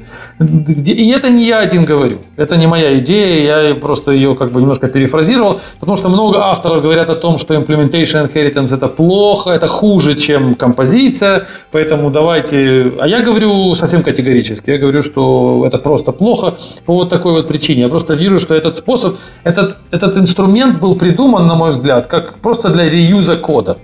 То есть был вопрос, как мне сделать так, чтобы функции, там, методы из класса одного можно было реюзать вот здесь. Ну, давайте сделаем слово extend, давайте его экстендить. Но мы, не, мы должны другие способы использовать для реюза. Теперь Например, я... композицию. Я просто хочу тоже немножко поспорить, это мне еще не удалось. А, смотри, есть такой паттерн, как а, шаблонный метод. Просто он как раз использует непосредственно наследование для как раз переиспользования некоторой логики, да, не дублирования кода а, в базовом классе. Ну, стоит нам сейчас, я думаю, что, в принципе, все в курсе, как он примерно устроен. Да, Или, да, я знаю. Да, ну, я знаю. Вот. А, и, и как бы, ну, если не использовать наследование, то есть где здесь проблема? Вот конкретно вот тут, да, это, в принципе, паттерн. Я, мне кажется, что он довольно удобный, и даже учитывая, что там используется наследование, мне кажется, что поддерживать его никаких проблем не возникает, то есть он позволяет делать в некоторых случаях фреймворки удобные и так далее. То есть э, где, где же тут проблема тогда с наследованием? Абстракт. Как он еще раз называется? Шаблонный метод. Ну, суть в том, что у тебя есть какой-то алгоритм, да, который состоит, допустим, из нескольких шагов. И есть некоторые разновидности этого алгоритма, например, которые эм, ну, э, некоторые разновидности алгоритма, которые какой-нибудь из этих шагов, например, э, ну, подменяют. Ну, допустим, там где-то в одном случае он писался файл, э, данные, другой раз он отправляет их на сервер, ну, неважно. То есть как-то шаг один меняется. Или два, там, и так далее. И э, при переопределении э, ну, соответственно, э, ты делаешь наследника, который, э, в котором переопределяешь эти методы, которые могут изменяться в этом алгоритме, и тем самым делаешь... Э, а затем ты используешь базовый класс как, ну, как интерфейс в каком-то клиентском коде. Вот. И у тебя как бы закрытая имплементация, как конкретно алгоритм используется. Главное, что вот он общий. А, то есть понятно, да, что это я... можно сделать на самом деле композицией Э, в принципе. То есть я просто хочу понять, вот э, помимо про- простого какого-то э, утверждения, что наследование это прям очень плохо, да, почему тут? Потому что мне кажется, что это как раз антикейс такой. То есть, получается, у тебя этот абстрактный класс, он получается такой недоделанный, правильно? Ну, То есть, глядя а... на него, мы не можем сказать, как будет вести себя, как, как вернее, мы, глядя на него, мы э, не знаем ну, точно, вообще, как да, будет себя абстрак... вести. Ну да, абстрактный класс, да, естественно. Да. Ну, То есть, мы, глядя на него, мы точно не можем предположить, как будут вести себя вот наследники, которые, вернее, которые за, за у него, класс, у него открытый интерфейс, который, правильно, который говорит, там, ну, выполнить там этот алгоритм. Да, да. А что там внутри произойдет, когда мы проэкстендим, мы точно не знаем, правильно? Ну да. Ну вот в этом и состоит проблема поддерживаемости. Потому что когда я буду смотреть, когда этих классов будет много, их напишут другие люди, они будут в других библиотеках, то будет сложно соединить одно с другим. Потому что я буду смотреть на этот абстрактный класс, который недоделанный, и буду думать, как именно его еще могут поломать завтра. То есть он будет, он будет сильно подвержен э, потенциальной, потенциальной агрессии со стороны вот этих вот классов, э, которые его экстендят, в непонятных направлениях. И это даже есть, э, есть даже ряд правил статического анализа, которые, если вы такое сделаете в Java, то, например, э, по-моему, checkstyle или PMD вам скажет, что так делать нельзя. То есть вообще оставлять, оставлять, оставлять, вернее, нельзя делать в общем, как по дороге вот в этом направлении вас остановит статический анализ в том числе. То есть вас, вас попросят сделать там явно определить методы, которые вы ожидаете, что они будут там переопределены дальше. Они обязательно должны быть абстрактны, они не могут быть полу, их нельзя, в общем, делать открытыми, как вот ты говоришь. Нельзя делать метод, что я его написал, и он не final. То есть я написал его как-то, а потом в классе, который extend сделал, там его переопределили. Вот это будет вообще запрещено там текстайлом или PMD, не помню. То есть они скажут, что либо метод должен быть final обязательно, либо он должен быть абстрактом. То есть метод нельзя определять ни final и ни абстракт. Он не может оставаться э, доступный для вот этих вот модификаций от тех, кто вас, вас экстендит. То есть это просто проблема в поддерживаемости, Нет, maintainability. Но...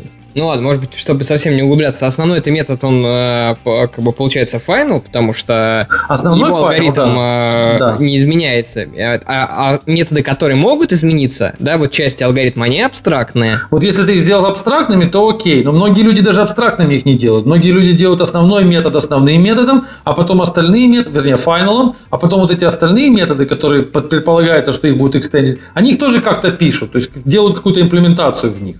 А потом в классах, которые дочерние классы, они переопределяют эти методы, которые не абстракт. Ну, ну я согласен, это, это, это не очень. Но это антипаттерно, это очевидно. Это я говорю, это я о чем говорю, это я хотел ну, проиллюстрировать, что по дороге вот в направлении этого, вот этого паттерна, темплейт, темплейт метод, вы встретите уже недовольство этих статического анализа. Но, на мой взгляд, нужно в принципе отказаться от этого, ну, от, от, от наследования вот в таком виде. Потому что всегда есть альтернатива, есть композиция, в которой все будет четко, видно и понятно. В данном случае мы будем просто инкапсулировать ту логику, вот этот основной класс алгоритм, мы будем инкапсулировать ту логику, которую нам нужно, в виде какого-то там ну, дополнительного объекта, который будет внутрь, внутрь вставляться. И тогда будет все понятно и, и красиво. Не, ну действительно, там может стратегия выйти просто. Ну да, делаем это стратегией.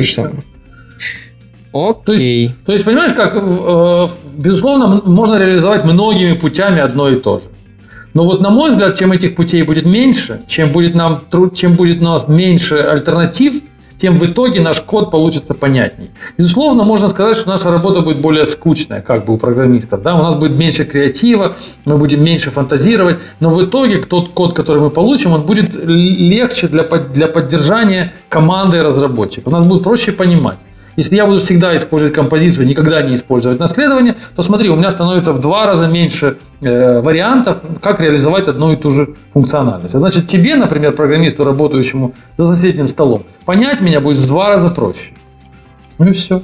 А можно и так, и так. Оно будет работать и через наследование, и через композицию. Ну, давайте использовать композицию. Даже сейчас, даже сейчас не обсуждая, почему наследование, вот это implementation inheritance, почему оно хуже. Хотя я считаю его хуже, но есть для этого мотивы. Но даже просто убирая из двух инструментов, один забирая у разработчика и говоря, что теперь у тебя вместо двух есть только один. Уже это упрощает и делает наш код результирующий лучше.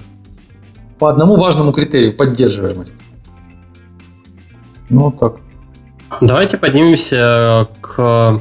Это мы вот так вот очень далеко, получается, отошли от истории про то, что все должно быть закрыто интерфейсом. Да, это первый, это был первый пункт, что должно быть. Сколько всего пунктов? Ну, много, много пунктов. У меня в первой книге 23. Давайте второй попробуем, да. Давайте ну, второй пункт я сказал, у него не должно быть, у объекта не должно быть никакой статики. То есть слово статик должно быть категорически исключено вообще.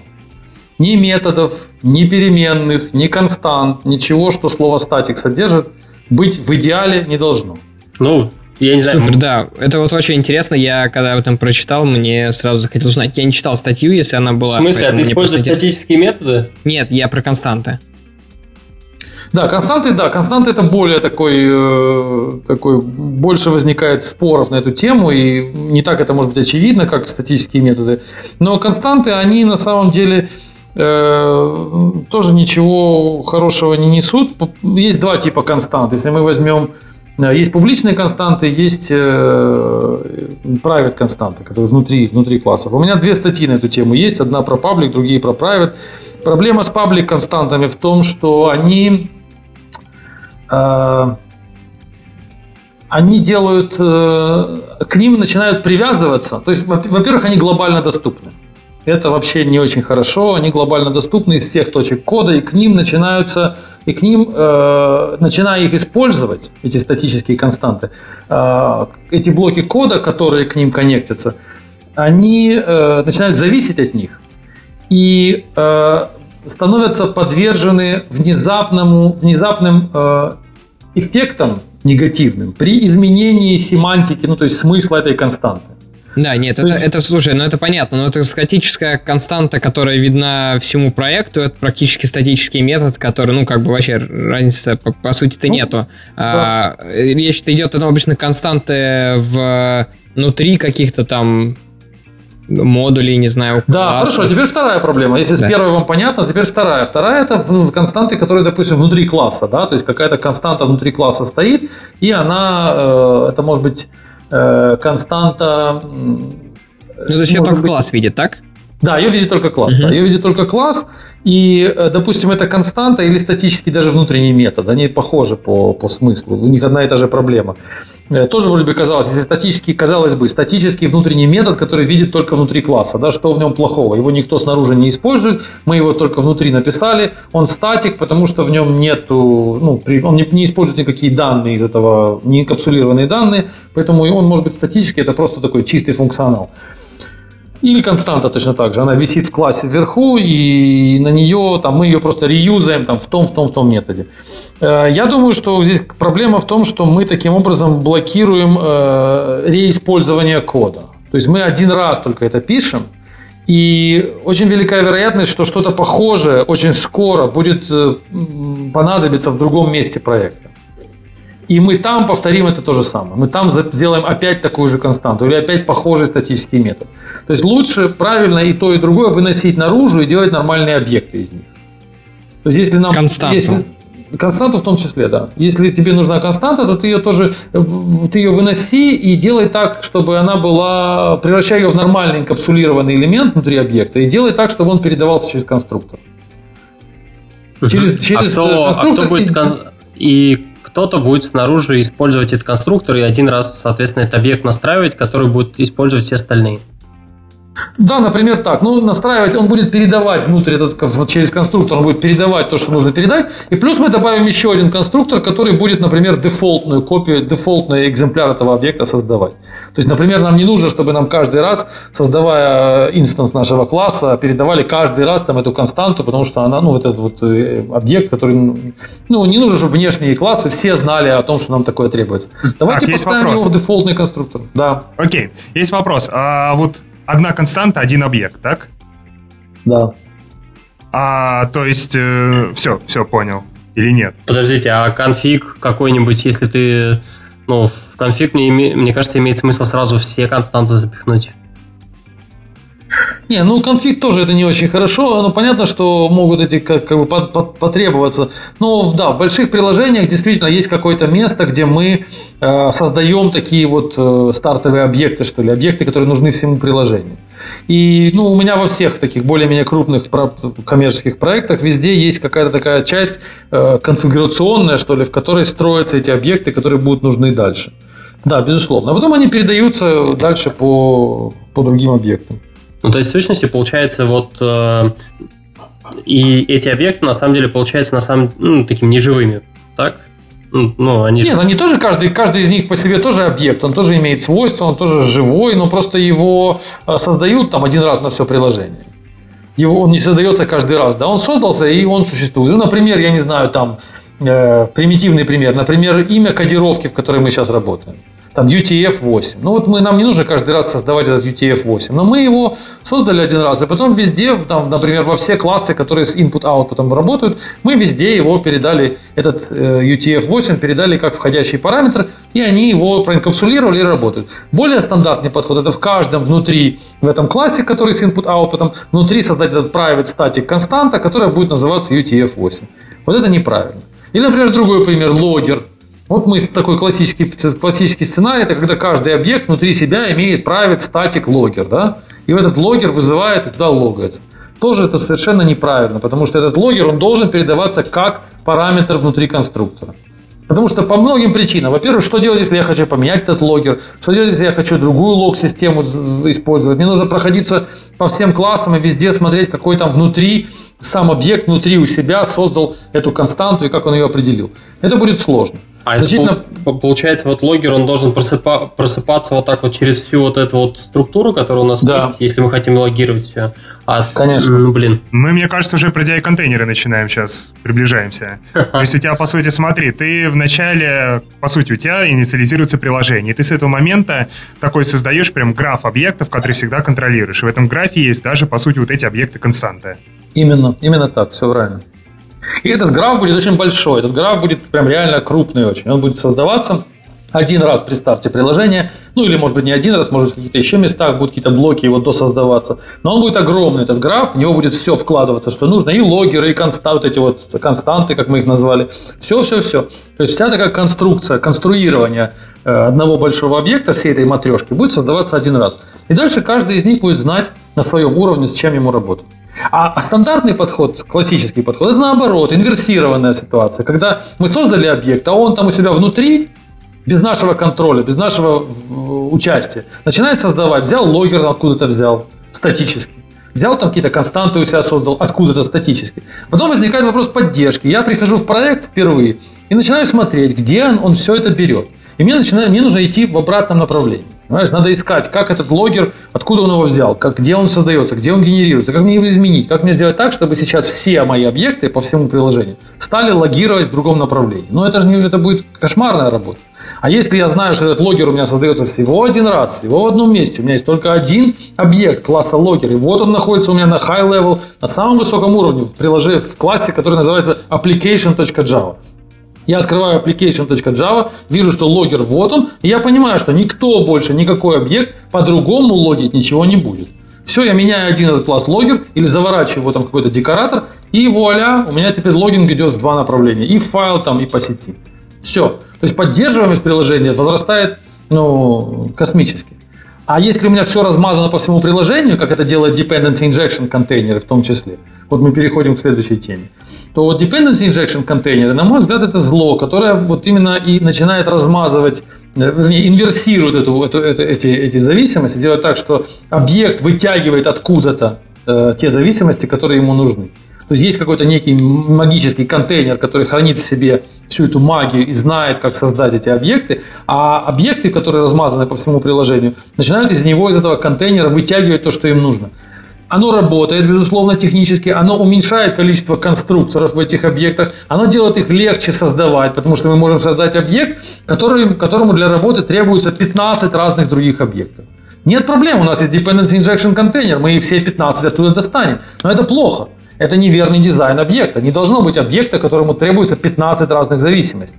То есть, если у объекта 15 dependencies, то это серьезная проблема, и такой объект не должен существовать. А с помощью dependency injection контейнера мы провоцируем программистов на создание таких монстров объектов, которые, которые берут все Я не совсем понял. Подожди, подожди, подожди. Здесь, здесь, мне кажется, происходит какая-то подмена понятий. Во-первых, давай прям по шагам. Во-первых, почему ты говоришь, что объект сам у dependency injection контейнера просит зависимости? Ведь как раз суть инверсии зависимости наоборот. Там не ты просишь его, а он говорит тебе, что делать. Не что делать, а с чем То есть делать. вот тот самый там голливудский принцип. Нет, нет, ну То ты есть, же типа, когда не, не создаешь... звоните нам, мы вам сами позвоним. Ну да, ну ты же когда ты, ты рисуешь этот объект, ты создаешь этот класс и говоришь, ты ставишь туда эти аннотации inject, inject, inject. То есть ты, ты запрашиваешь да, допустим. injection. Ну, ну да, ну ты фактически ты же программируешь, ты говоришь, что тебе вставить в тебя. То, что технически, конечно, в тебя этот DI контейнер вставляет, это понятно, технически он в тебя это инжектит все, но ты же ты этот запрос даешь. То есть ты описывая этот класс, создавая его, дизайня, ты понимаешь, что тебе доступно все приложение перед тобой. То есть ты можешь любой инжект написать. Ты можешь написать инжект, базу данных мне. Потом инжект мне еще какой-то там контекст, какой-то еще э, RESTful контекст. Потом ставьте мне в меня еще там, не знаю, файловую систему. Потом и так ты можешь этих инжектов сделать, ну, миллион. У тебя все приложение у тебя перед тобой Так, открыто. так это, так Если это бы ты, ты же виноват, что ты придумал такой дизайн, что у тебя столько зависимостей. Конечно, так, ну, иерархию. да, конечно, но Регулируй. Но программист-то не знает, что он виноват. Ему же сказали, вот тебе dependency injection контейнер. Он же, ему же никто не говорит, что он виноват. Ему сказали, пользуйся, он пользуется. Чем он виноват? А если Нет, бы это был конструктор, можно... Ага. А, нет, если бы смотри, это был подожди, чем конструктор? тебе DI-контейнер от констру... DI-контейнер же тебе не запрещает пользоваться конструктор injection тоже. Ты точно так же можешь э, запретить инжекцию в свойства, по сути, пользоваться всегда конструктором. И просто в DI-контейнере ты описываешь, что в конструктор, какие именно объекты у тебя передаются. Да, То но никто не пользуется не конструкторами. Все пользуются, все пользуются инжект аннотациями прямо в, в, в атрибуты. Ну, Ну, через знаю, конструктор мы мало кто. Мы не пользуемся. Но, но тут, нет, э, на самом деле... injection, он антипод. А, если вы используете конструкторы, то молодцы, это уже хотя бы лучше. Но в основном тот код, который я видел у людей в проектах, то всегда это аннотации, прикрепленные к атрибутам. И поэтому, получается, люди просто без всякого контроля вставляют эти инжект, инжект, инжект. Все, что ему нужно, он в любом объекте может получить. Ему нужна база данных, он ее получит Ну, везде. в таком случае это просто становится очень похоже на такой какой-то глобальный синглтон, какой-то локатор, из которого ты Да, просто там, ну, да, подёргаешь. Но там это будет не та проблема в том, ситуация. что э, отмет- ответственность его вообще бесконечно размоется. Если у него слишком много зависимостей, для чего Конечно, конечно. И это происходит повсеместно. Действительно, у него Так размывается может, так может ответственность. тогда бить линейкой за то, что человек э, размыл ответственность в итоге и... Надо бить его- линейкой за то, что и существует вообще dependency injection контейнеры. Не надо их использовать. Так можно нет, подожди, Егор, я с тобой не согласен. Давай. Сейчас, стоп, ребят, давай- давайте определимся, кто из нас будет накидывать. Да ты накинь. Ну не, ну это твоя тема, чувак. Ладно, вот, короче, Егор, смотри, еще раз. Чем тебе DI-контейнер э, не дает пользоваться конструктор injection? Ты просто декларируешь опять вместе с командой, что мы обязательно используем инъекцию через конструктор. А количество зависимости объекта может спокойно контролироваться тем же линтером. Ты можешь считать связность кода, сколько у него зависимости, если много, то репортить об этом. Про, про, про это, про property injection я с тобой полностью согласен. Это антипаттерн, потому что, условно, ты не контролируешь, что у тебя там действительно есть какая-то зависимость. Ты порождаешь бесконечное количество стейтов объекта, потому что может быть ну, может быть не ну. Но вот чем DI-контейнер-то все-таки виноват? Если он дает использовать инъекцию через конструктор, все хорошо. А, проблема, да, хорошо. Допустим, действительно мы отказались от этих атрибутов и используем все через конструкторы. Проблема в том, что при использовании этого контейнера у нас э, мы э, не знаем, в какой момент и где происходит э, инстанциation нашего класса. То есть момент вот этого вызова метода, вот этого оператора new, этот момент, он скрыт от нас навсегда. Мы не знаем, где и как, в какой момент это происходит. Мы не знаем, ну, у нас нет этой... Эта информация становится у нас не визуально, мы ее не видим. Она где-то там behind the scene, то есть она скрыта за, за кулисами. Мы начинаем, мы, мы в итоге смотрим на э, объекты разные, вот они перед нами, один, второй, третий, десятый, там 100 объектов. В каждом из них какие-то конструкторы, в этих конструкторах какие-то, э, эти, скажи, Э, в этих объектах какие-то конструкторы, которые ожидают какие-то входящие параметры. И у нас фактически на столе много э, матрешек маленьких, но мы не видим, как она складывается в одну большую матрешку. То есть у нас эта информация, она скрыта от нас, мы, она не визуальна. И это, на мой взгляд, серьезная проблема. Подожди, а как раз же вот по сути твой DI-контейнер это и есть описание того, как складывается матрешка. Это схема твоего приложения. Тут же как раз и суть. Ты не, тебе не нужно держать вот этот сложный граф зависимости в голове. Ты о нем не паришься. Ты работаешь с объектами как с объектами. Когда тебе нужно посмотреть, кто кого создал, что кому передал и какие есть связи, ты идешь как раз вот в свой DI-контейнер. Там у тебя супер уютненькая вот эта схема, которая там не размазана чем-то еще. Там тебе не нужно искать эти new в своем коде. Они все в одном месте. Ты знаешь, где это смотреть смотреть. Это DI-контейнер, а ты где? там по зонам нет, видимости Я не вижу разбил. ничего, я не вижу э, графа объектов в DI-контейнере. Нет, ну там как, там, там видно то, что вот если ты хочешь создать инстанс такого-то класса, то у него в зависимости будет на самом деле... Ну, вот... зависимости, да. Я должен пойти по этим зависимостям, искать, ну, искать по коду, как оно соберется. У меня, же нет, у меня же нет одного файла, где я вижу всю весь граф визуально. Ну вот тут, вот тут нет. я согласен, тут скорее ну, да. э, набор вот таких вот DI-контейнеров, ну, да. которые зависят друг от друга, но обычно ну, их можно расположить аккуратно по слоям. И как раз вот про эти слои на самом деле удобно думать. То есть... Э, Фа, ну, фактически вот этих вот файлов с контейнерами получается очень, ну, не так много, и в них довольно просто ориентироваться в этом плане кажется, что удобно. Ты фактически всю структуру приложения, она у тебя лежит, там, не знаю, может быть, на большое приложение, но в пятерке файлов. Это, на мой взгляд, Ну, нет удобно. же там, нет же оператора new, он же не используется. Его вызывает по кто-то. Нет, по поводу new тут такой момент, что, кажется, можно положиться на то, что а, к моменту, когда ты начнешь вызывать вообще абсолютно любые методы в этом классе, у тебя уже все будут в зависимости настроены. Ну, ну настроено, но я хочу видеть эту настройку, я хочу понимать, зачем? как там отвертка Зачем? Почему нельзя, ну... Ну, потому что это центральное место приложения. Это там, где я вижу мою инкапсуля, я вижу мою композицию, я понимаю, как собралось все вместе. В Яве, например, там закрыта, закрытая история в по Java, того... В Java, в Java. Да, точно, в Java. Извините, ребят. А, я представляю, как там пригорел. Так вот, а, мы не знаем, как там аллоцируется память, сколько там места ушло и так далее. От нас это закрыто, и мы вроде тоже не паримся на эту тему. А, та же самая история, что мы просто берем и как бы выдыхаем и понимаем, что ну да, где-то там кто-то за нас дернул new, и нас настроил вот этот объект. Ну, Не, это плохо. Ну, на мой взгляд, это плохо. Я, я считаю, что это плохо в плане поддерживаемости. Я считаю, что код тогда ну, мы становимся, превращаемся в таких обезьянок, которые не видят на самом деле, что происходит, не видят, э, э не видят целостной картины цельной, а только смотрят на, на, отдельные блоки, которые не соберутся целиком, и когда возникает проблема, то непонятно, откуда, оно, откуда она пришла. Ну, такой у меня опыт. Я работал со Spring пытался, я работал с этим Juice контейнер, Dependency Injection контейнером оно выглядит как вот э, такая, знаешь, удобный такой инструмент для дураков. Это мое мнение. То есть, когда мы не хотим понимать, как работает приложение, мы просто натыкали, натыкали, набросали все в этот контейнер, он там по каким-то своим правилам это все будет создавать, инжектить. поддерживаемость, на мой взгляд, крайне низкая. А, Когда я пытаюсь, угу. ну, в общем, мое это мнение. Ну да, понятно. А в обратную сторону, если без контейнера получится, мы сервис-локатор должны использовать или соответственно, прокидывать эти зависимости, и в каких-то случаях у нас получится, что какие-то объекты, или, может быть, даже там несколько уровней этих объектов, они прокидывают зависимости, ну, то есть с первого уровня, чтобы зависимости долетели до четвертого, второй и третий уровень, он просто в тупую эти зависимости проксирует так?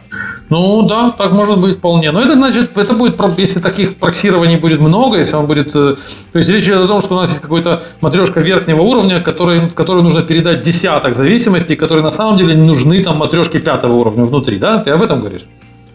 Ну, это плохо. Значит, тогда это ну, надо смотреть, почему так происходит. И э, ну, это не очень хороший дизайн, так не должно быть. Опять же, мы когда строим эту всю граф, этот всего приложения, то нам не стоит вкладывать э, в верхние уровни вещи, которые нужны нижним уровням. Мы как раз их должны дать там, где они нужны. В тех не, не, не, подожди, которые... подожди, это важный момент. Ты сам говоришь, что э, идеальная да, структура это вот такая вот э, очень глубокая, э, очень глубокая композиция. Да. да. И допустим, что у тебя на нижнем уровне какой-то, ну вот в самом там вот в дальнем каком-то уровне есть какой-то объект, которым нужна какая-то ну да, на предпоследнем, окей, на предпоследнем уровне есть объект, которому нужна какая-то зависимость, соответственно, из последнего уровня. Ну, по логике. Так? Ну, допустим, да. Вот. Ну, соответственно, чтобы эту зависимость ему передать, а как ты ее донесешь до ну, этого объекта? Ты ее, получается, из самой начальной точки будешь вынужден прокидывать. Или ты создашь ее как-то внутри вот этого вот объекта, где-то там посередине, и уже туда продашь. То есть как ну, во-первых, ты можешь создать его, во-вторых, ты можешь, э, ты же когда создаешь э, мы же, когда создаем объект э, более высокого уровня, мы должны в него, в конструктор, передать объекты более низкого уровня, правильно? Да, То есть, ну, допустим, я про это и говорю, что у тебя вот, вот эта вот лесенка и выстраивается. Ну смотри, и... допустим, у нас есть объект, который называется application, и в него вкладываю, он в конструктор принимает два объекта, один из которых называется database, другой screen, ну, к примеру, да? И в объект database нужно передать там пароль в базу данных. Можно, можно, если у нас это так выглядит, у нас будет new application, потом открывается скобочка, потом мы делаем new database, открывается скобочка, и туда мы передаем пароль. Мы не передаем пароль в application, чтобы он потом вставил его в database. Нет, мы делаем, мы передаем внутрь application, мы берем database уже с инкапсулированным паролем. Почему мы так? Почему так происходит? Ну, да. Потому что application понятно. не будет внутри создавать database. Application не будет принимать пароль да, себя, понятно, а понятно. потом внутри делать new database. Так не будет. Да. Мы будем делать, мы будем все new видны нам на самом высоком уровне, понимаешь? То есть нам а вся матрешка видна сверху. А какую длину цепочки ты допускаешь из этих new? Ну, я могу вам потом ссыл, сделать ссылку на, прислать ссылку на мое приложение. У меня там было уровней 40 точно. А это ну, удобно вот смотреть, читать и понимать? Это очень удобно и очень прикольно, и, и когда ты к этому привыкаешь, то ты видишь все приложение как на ладони. Это очень, очень красиво. Прям, прям в одном месте, в одном, по сути, да. конструкторе таком. Да, ну, я вам, да, весь, у тебя весь один большой конструктор, который создает все приложение. Но потом Такая все остальные классы... Нужна. Да, ну экран такой широкий, да. Я даже в одном проекте сделал специально, да, специально сделал вот все в одну такую большую матрешку. Я могу ссылку скинуть, вы потом добавите в историю подкаста, ну, этого выпуска. Люди посмотрят. Ну, ты, просто ты понимаешь, по, по сути, это, да, окей, это просто такое чуть э, более, не знаю, что ли, явное, ну, такое чисто визуально, явное описание того же самого DI контейнера. Ну, то есть у тебя ты, ты, ты также, по сути, ну, хочешь разбил по методам, не хочешь не разбил по методам. Ну, это очень похоже на самом деле. То есть здесь ну, конечно, ну все в одном. Безусловно, ну, мы же не, мы же не отменяем dependency injection. Я вот здесь вижу в чате люди пишут, что, мол, как можно без dependency injection. Dependency injection да, мы никуда не отменяем. Он был, есть и он должен быть. Безусловно, будет глупо, если мы скажем, давайте не будем инжектить dependency. Мы должны их инжектить. Я против контейнеров, я не против dependency injection. Dependency injection нужен, но просто, конечно, мы делаем одно и то же. Просто контейнер это делает за нас, я предлагаю это делать руками. И мне кажется, это правильнее. Правильнее, когда это вот э, вся это дерево, вся это, весь этот граф, он виден, визуален и, и, и понятен программисту. Ладно, я предлагаю, мы слишком сильно закопались в DI-контейнеры, погнали дальше. Мы разобрали второй пункт. Почему? Что мы разбирали в этот раз? А, мы говорили про статику, статические методы. Ну, вообще любую статику. Отлично. Я сказал, что любая статика, да. Ну, это был второй пункт. Что да. Первый был интерфейс, и второй статик. Третье, я думаю, что э, объекты должны быть э, immutable, не, неизменяемые. Это, на мой взгляд, на мой взгляд, очень важно. Э, проблема такая широкая, э, масса обсуждений на эту тему. Как же так? Как можно... Я вот считаю, что все должны объекты быть immutable, то есть мутабельные объекты. То есть, грубо говоря, классы, объекты, в которых есть э, любой атрибут, который не final, это вот зло. То есть, если у вас есть атрибуты, которые не final, значит, вы делаете что-то неправильно. А, Егор, у тебя там а, в статье был интересный разбор случая, когда, ну, и логичный вопрос возникает о том, что если mutable и объект достаточно большой, то постоянно его пересоздавать в памяти в любой непонятной ситуации – это плохо. Расскажи о том, что ты в этой ситуации предлагаешь. Ну, да, это такой тип, ну, очень, то что типичный, классический вопрос, как быть, если, допустим, это лист, да, например, коллекция какая-то, и как же она, вот если она immutable, то мы будем каждый раз ее копировать. А, у меня тоже есть статья на блоге, где я говорю, что immutable э, понятие, оно не черно-белое. То есть не надо понимать immutable как, как что-то, что вот обязательно необходимо должно быть копироваться, что это что-то такое статически находящееся в памяти, такое жестко закрепленное, и только так. Потому что, на мой взгляд, immutable, э, оно там больше градиентов у immutability, чем мы вот стандартно понимаем. Возьму пример, который я так часто привожу. Возьмите, например, класс э, файл из Java, из JDK. Э, файл, он э, immutable. Oracle говорит, что это immutable класс. И он на самом деле immutable. То есть, создав объект класса файл, мы не можем поменять э, его, ну, имя того файла, на который он указывает. То есть, если я написал new file, там, в скобочках text.txt, то это будет всегда указывать на этот text.txt. Но, вызывая у него метод length, ну, длину получить файла, я буду каждый раз, вызывая этот метод, получать разные цифры. То есть, хотя, казалось бы, нам кажется, что раз он immutable, он должен всегда возвращать одно и то же, а нет. Он возвращает разные вещи. Или, например, я могу на этом файле, на этом объекте написать эм, set э, modified time, или там что-то еще, set, set, э, set read only я могу вызвать метод set read only, который изменит флажок read only, а потом сделать get read only, и он мне вернет новый статус этого файла read only. Это будет true, там, true или false.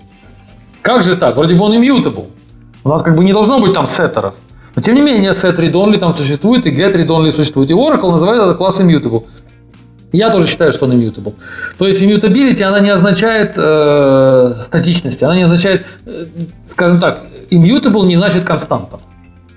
То же самое со списком. Если это список или коллекция, то это не значит, что у нас есть, что immutable список – это список, который нельзя, в который нельзя, добавить, ну, грубо говоря, добавить элементы, да. То есть, короче, это, это, эта область, она такая серая, ее нужно смотреть подробнее каждый раз, в каждом конкретном случае, смотреть, что мы имеем в виду под immutability. Но если таким общим, общий, общий просуммировать, то я думаю, что все, что, если у вас внутри есть атрибуты, которые не final, то это ошибка. Вот так. Все должно быть final. И классы, и атрибуты, все final. Это сильно упростит работу. Самое главное, опять же, это поддерживаемость, тот самый maintainability. Если у вас класс immutable, то его изменить, точнее его расширить и раздуть будет супер сложно. Значительно сложнее, чем если он mutable. Потому что если оно mutable, то мы туда можем легко добавить еще, еще парочку сеттеров, еще парочку геттеров, и вроде бы как ничего не изменилось. Посмотрите на реальные приложения, там, где сотни этих э, сеттеров, сотни геттеров у многих классов. Это все происходит потому, что люди, э, вот, ну, потому что создают их в таком формате mutable, mutable формате. Вот так я думаю. Окей, что дальше? Какие а, еще, да? Да, ну много тут. Значит, с э, Immutable мы поговорили, статик я сказал. Про нулы. Ты заикался? А, да, ну, нул, безусловно, то есть никаких, ну, это уже внутри кода скорее, ну, конечно, никаких нул не должно быть. Вообще. Вот это интересно. Ни входящих, ни выходящих. Вот это интересно, потому что кажется, что даже в ну, предметной области, да, любой там, я не знаю, есть собака, нет, давайте так, есть стул, и у стула нет ножки, допустим. Есть два стула. Ну, что? Что школьник опустил Я говорю, есть два стула, да. Ну вот, короче говоря, фишка в том, что, ну, чисто по, по его природе как объекта у него может, ну, не быть какой-то части. Вот. И, то есть, а ты говоришь о том, что, допустим, соответственно, и каких-то свойств, да, не может быть таких опциональных. А, и то есть на, на, либо для каждого случая должно быть, должен быть свой объект. Ну, то есть, грубо говоря, стул с тремя ножками. В смысле, если, если у тебя у стула... Вот у реальных объектов не бывает optional свойств. Но, ну, в смысле, у тебя но, может в смысле, быть ножка, у тебя, может не быть у ножка? Тебя это Или это уже не стул, int. типа? У тебя это четко int. И есть а это смотря, какие, смотря какие на нем операции определены. То есть, может быть просто int. Все зависит от То есть, вроде есть объекта. ножка, а вроде нет ножки или что? А, не, ну, не да. самый удачный пример. Optional ну, я согласен. И может... объекты реального мира, ну, так себе ложатся вообще. Ну, мне кажется, что все Давайте, ребят, не пожалуйста, а? Ладно, Егор, ну то есть вопрос в том, что э, неужели у, э, то есть, э, у реальных объектов не может быть опциональных каких-то частей, и, соответственно, почему это так противоречит? Ну да, я думаю, что не должно быть ничего опционального, потому что это сильно, опять же, расхолаживает нас при дизайне этих объектов, и э, мы теряем ну, он, объект становится уже не таким вот живым существом, который бы мы хотели видеть, не таким э, антропоморфным чем-то, как, как такое слово, если это э, что-то похожее на человека, а становится э, чем-то больше похожим на конструктор Лего, что ли. Из чего мы можем достать кусочек, потом туда вернуть этот кусочек. То есть мы можем его конструировать, а значит, он уже больше за себя ответственность особо не несет. То есть, если он может то, иметь три ножки, то иметь четыре ножки, то он, э, он таким образом через этот нул э, большое количество ответственности, который должен нести сам объект за себя, он перекладывает на нас. То есть мы должны теперь волноваться о том, есть у него ножка или нет. Если, я, если он мне, возвращая мне, э, если я у него что-то спрашиваю, а он мне возвращает нул э, в одном случае, а в остальных случаях возвращает, возвращает реальные данные – то теперь это моя проблема. Каждый раз спрашиваю у него о чем-то, э, ждать от него подвоха и анализировать, а вернул ли он мне реальные данные, или, может быть, он э, вернул мне что-то, чем я теперь сам должен думать, что делать. То есть такого не должно быть. Мы не должны... Но э, если это сокрыто, то есть если это даже не какой-то интерфейс, ну, это именно внутренняя реализация, она тоже не может быть? Ну, внутри тоже нул лучше не использовать. Внутри мы используем нул, потому что мы привыкли его использовать. Но на самом деле реально нет необходимости, насколько я это понимаю, нет необходимости в использовании null внутри кода. В Java, ну, внутри объектно-ориентированного кода, в Java зачастую это нужно внутри, потому что ну, нас Java обязывает, потому что кое-каких вещей в Java как в языке просто не существует. Но опять же, если, например, вы хотите э, использовать, например, атрибут, который при старте класса не имеет ничего, потому что там, например, ну, класс так сказать, ну, объект, точнее, еще пока не понял там ситуацию. Например, lazy loading происходит. То есть мы создали объект, но потом у него, пока мы у него не спросили чего-то, он как бы и не хочет ничего загружать, например, да, такой lazy loading. То есть он ждет, пока у него спросят. Естественно, используется для lazy loading, используется классический пример, это null. То есть делается атрибут, у которого при инициализации объекта стоит null, потом мы вызываем какой-то метод, и он спрашивает if null, тогда загрузили, и в этот атрибут сохранили. И теперь он не null, и все хорошо. Для этих случаев можно использовать эти вот atomic классы, которые в Java 5, по-моему, появились. То есть классы, э, которые он, он теперь не null, он реальный atomic там reference или atomic там чего-то еще.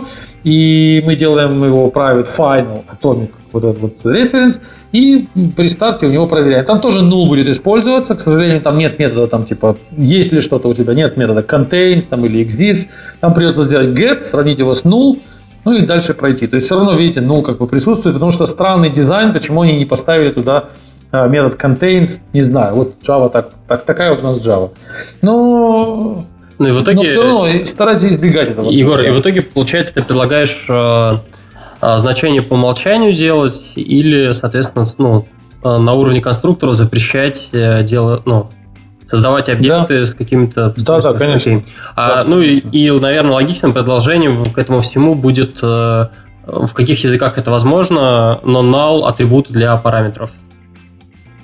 Да, отменить null атрибут вообще для параметров, конечно, но это категорическая ошибка. Опять же, это не моя мысль. Посмотрите э, масса в интернете, наберите null is evil там, или null is bad, и вы прочитаете массу статей. Это не я один это говорю. До меня 10 лет назад говорил об этом э, ну, много людей. Вы найдете много видео, и даже тот, кто создал эту, как, как вроде бы как автор этого null, еще в старых языках, то он сам признает это как признает это как большую ошибку, которую он, он допустил в программировании. Потому что ну, не должно быть этого нала, мы должны иначе, другим способом обрабатывать эти ситуации.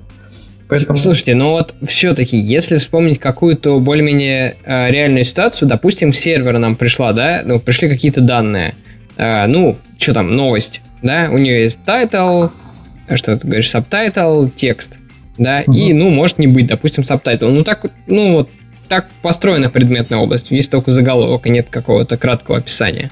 Да? И с точки зрения как предмета, это вот сущность у нее, ну, нет его. То есть он как бы пустой. Но при этом а, нам же как-то с этим работать-то надо. Делать а, тогда добавь добавь... Да, делать, то есть ты будешь делать, правильно я понимаю, да, ты будешь делать другой объект, то есть новость вот title и текст, и новость title, subtitle текст, ну типа того. И в зависимости ну, от тогда этого... поставь, тогда поставь э, в, э, в этот э, поставь в свой объект метод, допустим, типа, есть ли у тебя subtitle? Если ты хочешь, чтобы этот объект тебе, если ты действительно хочешь спрашивать у объекта, есть ли у него subtitle, но на самом деле э, старайся не спрашивать у него это, старайся не задавать ему вопрос, что у него есть. Тебе нужно, чтобы он работал, ты хочешь, чтобы он напечатал себя на экран, ну скажи ему, чтобы он напечатал, он сам дальше разберется, печатать ему subtitle или нет.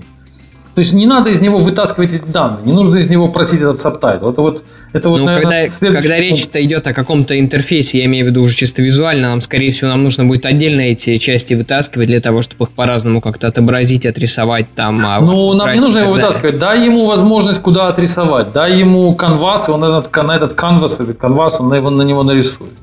То есть не забирая из него данные, не воспринимая его как хранилище данных, из, которых ты, из которого ты должен достать данные, а потом на экран их положить. Дай ему возможность на экран самому положить. Передай ему экран. Как Сделай интересно. принтер, print Нет, и э, передай в него экран. То есть, типа, Понимаешь? мы делаем какой-то декоратор на вот этот вот news и передаем ему в конструкторе пару лейблов, и, значит, он их отрисовывает. Ну, довольно ну, интересно. Ну, типа такого, да, да. То есть мы не должны, мы не должны из, из объекта вытаскивать то, что у него лежит, а потом с этими данными что-то делать. Если только такое происходит, конечно, появляются геттеры, о которых мы еще не сказали, появляются вот эти нулы, и все, мы, мы возвращаемся в процедурное программирование, и дальше, э, и дальше все, все исчезает. То есть мы должны, мы должны давать возможность объекту работать, а не, а не доставать из него данные и работать с ним. Uh-huh. А ребята довольно интересный такой вопрос задают. Э, что делать в случае, если у нас есть формочка, пользователь заполняет поля, но не все, и хочет отправить это, соответственно, на сервак. А что у нас внутри происходит? Как мы вот обрабатываем вот этот вот случай, когда поля не заполнены? То есть нам понадобится все-таки каким-то образом обозначать, что поля не заполнены или как? Ну, смотря как вы эти данные из формочки получаете, то есть в каком они виде приходят. Если они сначала они приходят, наверное, в виде какого-то там не знаю, HTTP запрос к нам прилетает, да, в которых есть какие-то поля есть, а какие-то поля просто там написано там поле равно, а дальше ничего нет, да, ну в HTTP в форме этой. Но дальше мы куда-то мы должны это мы должны это как-то трансформировать дальше, и мы, соответственно, его, например, ну не знаю, перекладываем там в hashmap, да, и в этом hashmap е у нас, соответственно, на некоторые поля будут отсутствовать э, эти ключи. То есть мы их туда просто не поставим. Потом мы этот hashmap там передаем дальше куда-то и и он, например, ну, то есть, ну, если, если мы сейчас про null говорим, то есть же миллион способов это обойти. Но не null, короче. Тут как бы мы можем обсуждать это, может быть, в каждом конкретном случае можно по-своему, но категорически нет null. Просто уберите это ключ, это слово из, из вашего лексикона. Вообще. Пытайтесь сделать по-другому. Вот так. Как бы вы ни сделали, как бы вы ни сделали, любые другие варианты будут лучше, чем с нул. Вот и все. Опять же, не моя, не моя мысль, я ее не, не авторство это не мое. Не, ну основной point на самом деле тут понятен. И э, интересно, ну, конечно, было бы действительно вот так вот прокопать и узнать, э, возможный кейс и как можно сделать так, чтобы Их миллион, да. Я сталкивался с десятками, сотнями этими тесты, тестами, кейсами. Ну, каждый раз просто пытайтесь... Иногда не получится. Ну, мы работаем с такими языками, в которых этот null, это супер популярная вещь. Каждый уважающий себя язык создает обязательно в себе, в себе null. Он всегда у него есть. Ну, они везде, не везде. Просто люди не умеют по-другому писать. Но и поэтому к нам приходится с этим жить. Ну, или фреймворк давайте... ожидает. На... Или фреймворки, да, и фреймворки тоже ожидают эти нулы, или возвращают эти нулы. Да, он весь, полная... Ну, я же говорю, я пишу нам на нескольких языках, и везде этот нул просто центральный, центральный элемент. Это категорическая ошибка. Это просто ну, дураки, короче, те, кто это сделали. Вот так приходится констатировать. Но нам нужно с этим как-то жить. Поэтому не всегда у вас получится без нул обойтись. Не всегда получится его совсем исключить. Но старайтесь. Старайтесь. Окей, у меня э, вот какой вопрос возник. А, есть такое... Ну, там в C++ вообще есть множество наследования. А еще на собеседованиях любят спрашивать, значит, а что есть у нас? Да, у нас есть протокол. Я сейчас э, возвращаюсь немножко ближе к нашей теме, да, iOS, э, Objective-C Swift. У нас есть протоколы и возможность, допустим, нескольким протоколам, да, чтобы объект удовлетворял. А как ты на это смотришь? Нормально. Множественное наследование от типов нормальная вещь. Вполне. От типов. Ну, от, ну, тип, ну, конечно, наследование типов множественное – это совершенно нормальная вещь. Ну, например, яблоко может быть фруктом и может быть одновременно э, круга, ну, этим э, шарообразным предметом. Ну, Глеб, да. Про протоколы, например, чтобы типа... Ну да, у вас это протоколы называются, у нас называется в Java интерфейсами, но это, конечно, множественное наследование, оно, оно ничем никому не мешает. Оно совершенно нормально, потому что оно в реальной жизни вокруг нас, оно присутствует. А вот implementation inheritance множественное, конечно, создает только проблемы, потому что мы не знаем, откуда к нам пришел метод, откуда мы его скопировали. Потому что implementation inheritance, вот это вот наследование имплементации, оно просто это, это технология реюза кода. Просто люди не знали, как по-другому сделать реюз. Точнее, им было почему-то им понравилось вот так реюзать. Ну и получили они то, что получили. А потом в Java начали отказываться, ну не только в Java, стали отказываться от множественного наследования. Ну, но, по-моему, только все C++ их существует, если я не ошибаюсь. А, тут надо сказать, что Apple тоже двигает вообще идею протокола oriented программинга.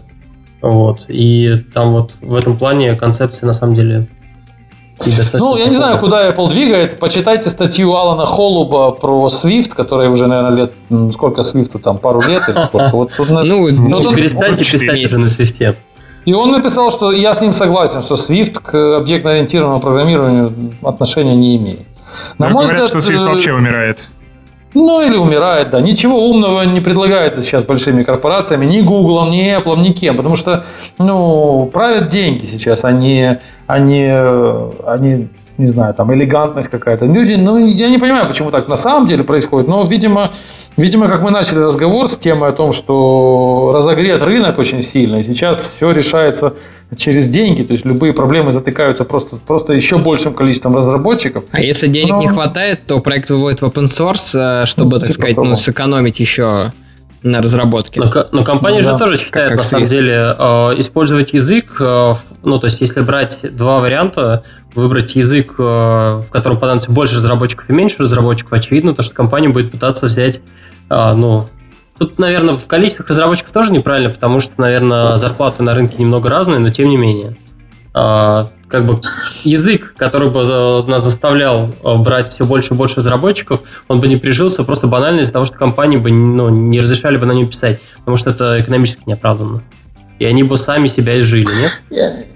Я, не знаю, я не думаю, что я не думаю, что сейчас э, что сейчас такая вот, э, такие мотивы на рынке насчет оправданности, насчет экономии. Я не думаю, что сейчас кто-то что-то экономит. Я думаю, сейчас наоборот идет совершенно другой тренд. Как можно больше потратить, как можно больше нанять программистов. Сейчас возьмите любого э, любого CTO, любого менеджера программистов, и главный критерий успешности – это сколько у меня программистов в команде. Причем чем больше, тем лучше. Вот обидно сейчас. То есть люди почему-то, люди, люди почему-то считают, что это хорошо, когда у него много программистов. Хотя совершенно должно быть наоборот. Он должен стремиться увольнять программистов, а не набирать. Но каждый раз критерием успеха менеджера считается почему-то количество у него работающих программистов. Хотя должно быть, быть критерием его глупости. Чем больше у него программистов, тем значит, он хуже. Не, ну, наверное, ну, сильно зависит там от а, количества проектов, как-то это Ну, зависит, зависит, но всегда, всегда рост идет, всегда вот возьми любую компанию, там они говорят, нам нужен там вице-президент там, по инжинирингу или там CTO, и сразу же в резюме там задачи будут ставиться. Вырасти, команда должна вырасти из 50 человек до 80.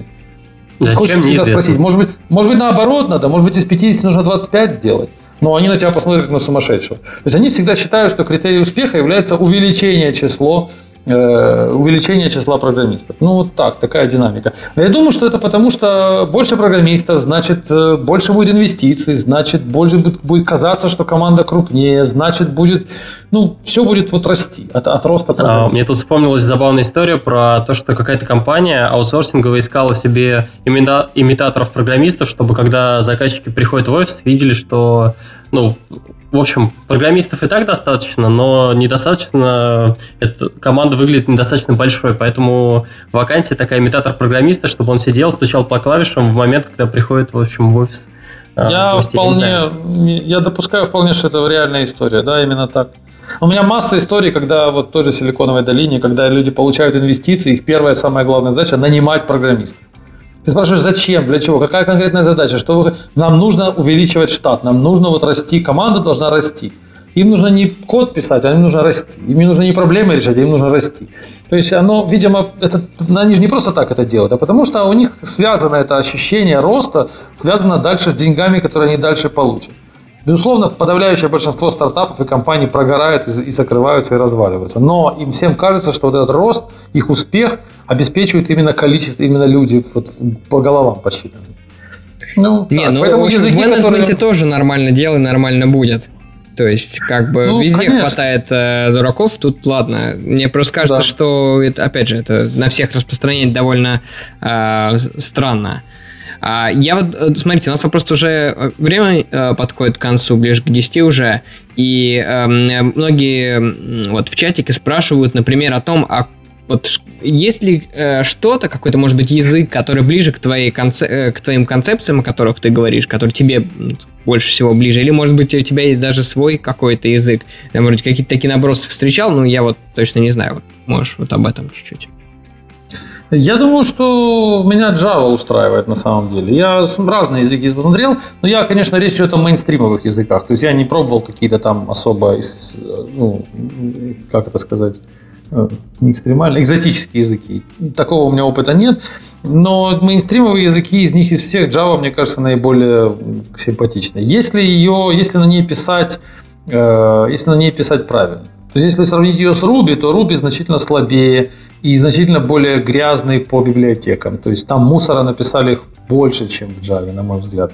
И там, по-моему, программисты вообще ничего не понимают в области ООП, они просто вот ну, просто там еще этот DSL вмешивается, который позволяет сделать из программы просто полный месс, и поэтому программирование на Ruby это какое-то вот просто ходьба по минному полю, на мой взгляд. Я пишу на нем, у меня несколько реально коммерческих проектов на Ruby, я часто, у меня библиотеки на Ruby есть свои эти джемы, open source, но это какой-то кошмар. Просто вот писать на Ruby это так тяжело.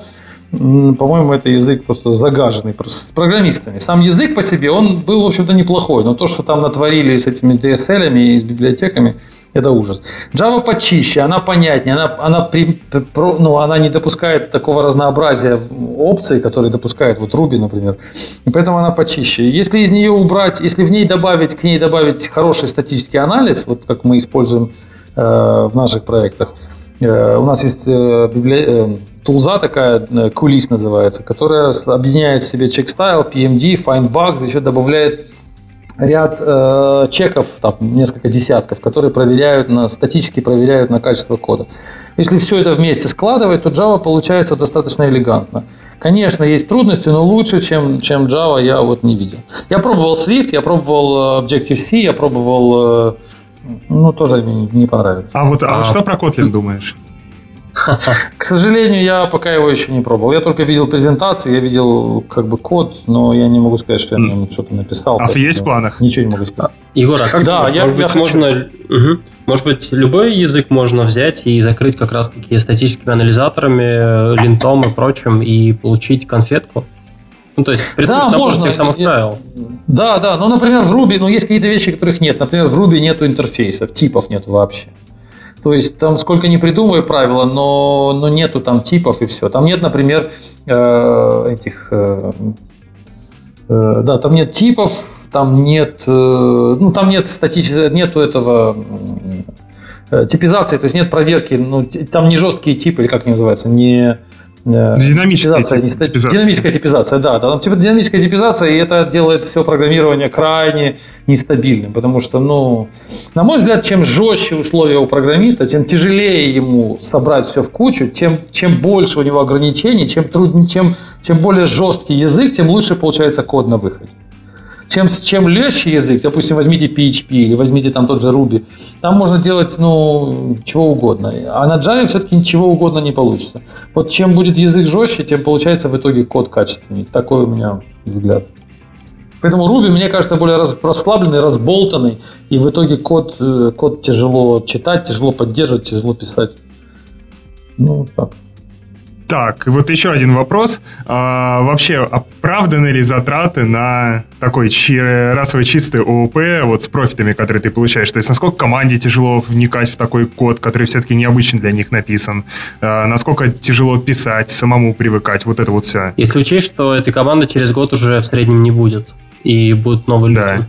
Ну, по моему опыту, мне очень нравится. У меня все получается значительно дешевле в итоге разработка, значительно все ну, чем, ну, как бы, чем больше требований, чем жестче э, требования к коду, чем они э, чем больше ограничений мы вводим, чем больше мы требуем от программиста, тем получается код, соответственно, проще, понятнее и поддерживаемый. Поэтому мне, во-первых, легче найти нового программиста, потому что я, ну, скажем так, в центре находится код, а программист это что-то вторичное. И так и должно быть.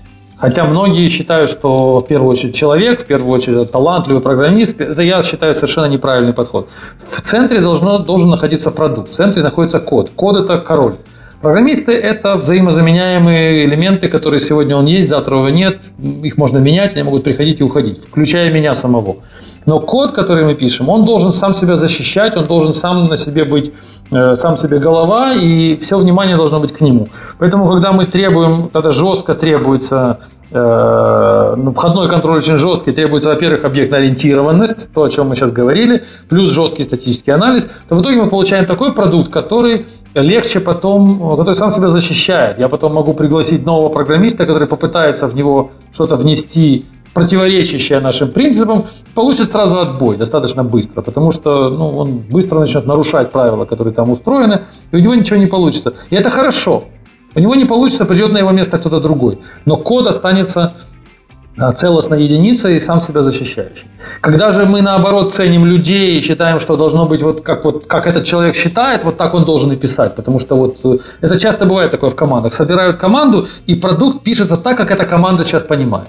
Вот команда так видит это, значит, мы так будем писать. Потом они написали, написали, потом двое из команды ушло, трое еще куда-то уехало, осталось пятеро, которые уже пишут по-другому, а потом они тоже уволились. В итоге мы имеем какую-то кашу, которая написана по каким-то одним, одному богу известным принципам. Я совершенно другого придерживаюсь подхода. Я считаю, что неважно, а вот талантливость программистов, она вторична. Неважно, как кто считает, как должно быть. Код должен сам по себе устанавливать жесткие правила того, как он хочет, чтобы чтобы он был написан. И тогда, и тогда все становится стабильнее, и тогда сами программисты учатся многому из этого кода, узнают многое оттуда, понимают эти правила. Поэтому это хорошо как для владельца кода, как для того, кто инвестирует, так и для самих разработчиков. Это есть такой некоторый, ну, идол, что ли. Ну, то есть, какой-то полубожественный такое существо, код, которое, значит, может нас учить, мы можем у него учиться, как правильно делать. Да, я а, думаю, что звучит это, красиво. это центральный такой элемент, да. А, слушайте, давайте нас на самом деле потихонечку завершать. А, если ты не против, а, в конце мы тут экспериментальную рубрику, рубрику хотели добавить такие блиц-вопросы а, на тему того, о чем мы говорили. Буквально да или нет. Ну, то есть быстро тебе нужно отвечать достаточно... Юрий Дудь. Вот я тоже хотел сказать. Глеб целится в новые ну, горизонты. Так вот, а у тебя ты э, должен отвечать быстро, но э, можешь делать это долго. Хорошо, я готов. Окей. А статическая типизация или динамическая? Статическая. Хорошо. Менеджмент или программирование? Э, менеджмент. А, ты можешь раскрывать, если тебе хочется, но если тебе не хочется, можешь не раскрывать. Не хочется. Ладно. А, а, раскрывать предыдущий ответ? Не, ну то есть ты можешь, да, то есть ты можешь давать подробный ответ, ты не, не обязан просто в одну сторону склониться. Может быть, почему? А, почему менеджмент? Ну, я думаю, что управление в первую очередь, управление важно, техника вторична. Написать и создать продукт проще, чем управлять теми, кто это делает. Поэтому я считаю, что менеджменту должны уделять внимание как менеджеры, так и сами программисты. Нужно понимать менеджмент, разбираться в этом. Поэтому я за менеджмент, в общем-то, за, за большее внимание управлению, чем технике. Хотя я сам программист. Окей, okay. Swift или Objective-C? Uh, Objective-C. А, окей. А, Хорош. Вот Сеня вот Покровская или Барбара Лисков? кто кто? Сеня Собчак? Сеня Покровская. Я не знаю, кто такая Ксения Покровская. А, ну ладно, это ведущая э, подкаста Радио Ти, которая была у нас однажды в гостях. А, понял. Она спрашивала, как у нас дела выпуск, и я решил ей обратный привет передать. Вот. А, привет, а, Ладно, давайте тогда на сегодня подводить черту. Мне кажется, мы один из наших самых таких холиварных выпусков вообще, который когда-либо был. И я думаю, можно нам всех нас поздравить и наших слушателей с тем, что мы впервые запустили онлайн-трансляцию. А, действительно, в пике нас было 110 человек, да, Егор? Да, было такое. Да, да, да. Вот. А, ну что ж, Егор, спасибо большое, что ты к нам сегодня пришел, поделился своим видением, а, подходами к объектно-ориентированному программированию. А, спасибо вам. Да, учитывая, что, наверное, Android-разработчики были знакомы с твоим блогом и с прочим, для ios ios короче, не так часто туда заходят. Ну, не все андроидчики, Поэтому я деле. думаю, мы... Да, я однажды был в команде в Германии, встречался с командой, там их было человек 15, и они все на iOS писали, и они мне стали показывать свой код, который они уже последние полгода пишут вот после прочтения моей книжки. И у них получается на Objective-C все значительно лучше, они мне показывают эти вот э, эти матрешки объектов, то есть все делается как я, как я предлагаю. Я был очень удивлен. То есть это возможно, я к чему это говорю что Objective-C это такой же объектно-ориентированный язык, который также может хорошо выглядеть как Java, если к этому приложить усилия. Да, ребят, если вы нас слушаете, э, напишите в чатик о том, что это вы, и с вами тоже будет интересно поговорить, наверное, в чате. Нет, они mm-hmm. не русскоговорящие. А, не русскоговорящие. Ну, ничего, когда-нибудь э, и мы тоже сможем. Все, читайте блог, читайте Стас. книжку. Я продолжаю писать, это все в динамике. Я не, не, не во всем еще уверен, все это в развитии, поэтому комментируйте, пишите имейлы, я с удовольствием отвечаю. У меня есть тоже канал в Телеграме, можно к нему присоединиться, там тоже там несколько сотен человек. Ну, там все ссылки в описании, как всегда. Да, все будет. Угу. Стас, можно задать тебе вопрос? Давай. А, что тебе нравится больше, чем а, смотреть, как твои разработчики раз в год меняют работу, а проект сваливается все больше и больше унылое говно? А, больше этого, дорогие слушатели, мне только нравится, когда вы ставите лайк, твитите, ретвитите наши твиты, рассказывайте нас своим друзьям и, конечно же, слушайте подкаст «Подлодка». Спасибо нашему звукачу Леше. Вступайте в экипаж подлодки на сервисе Patreon. Ссылки, как всегда, в описании. С вами были ведущие подкаста «Подлодкой», 27 выпуск про ООП, Глеб, Егор и Стас. Всем пока. Да, ребят, пока-пока. Пока-пока.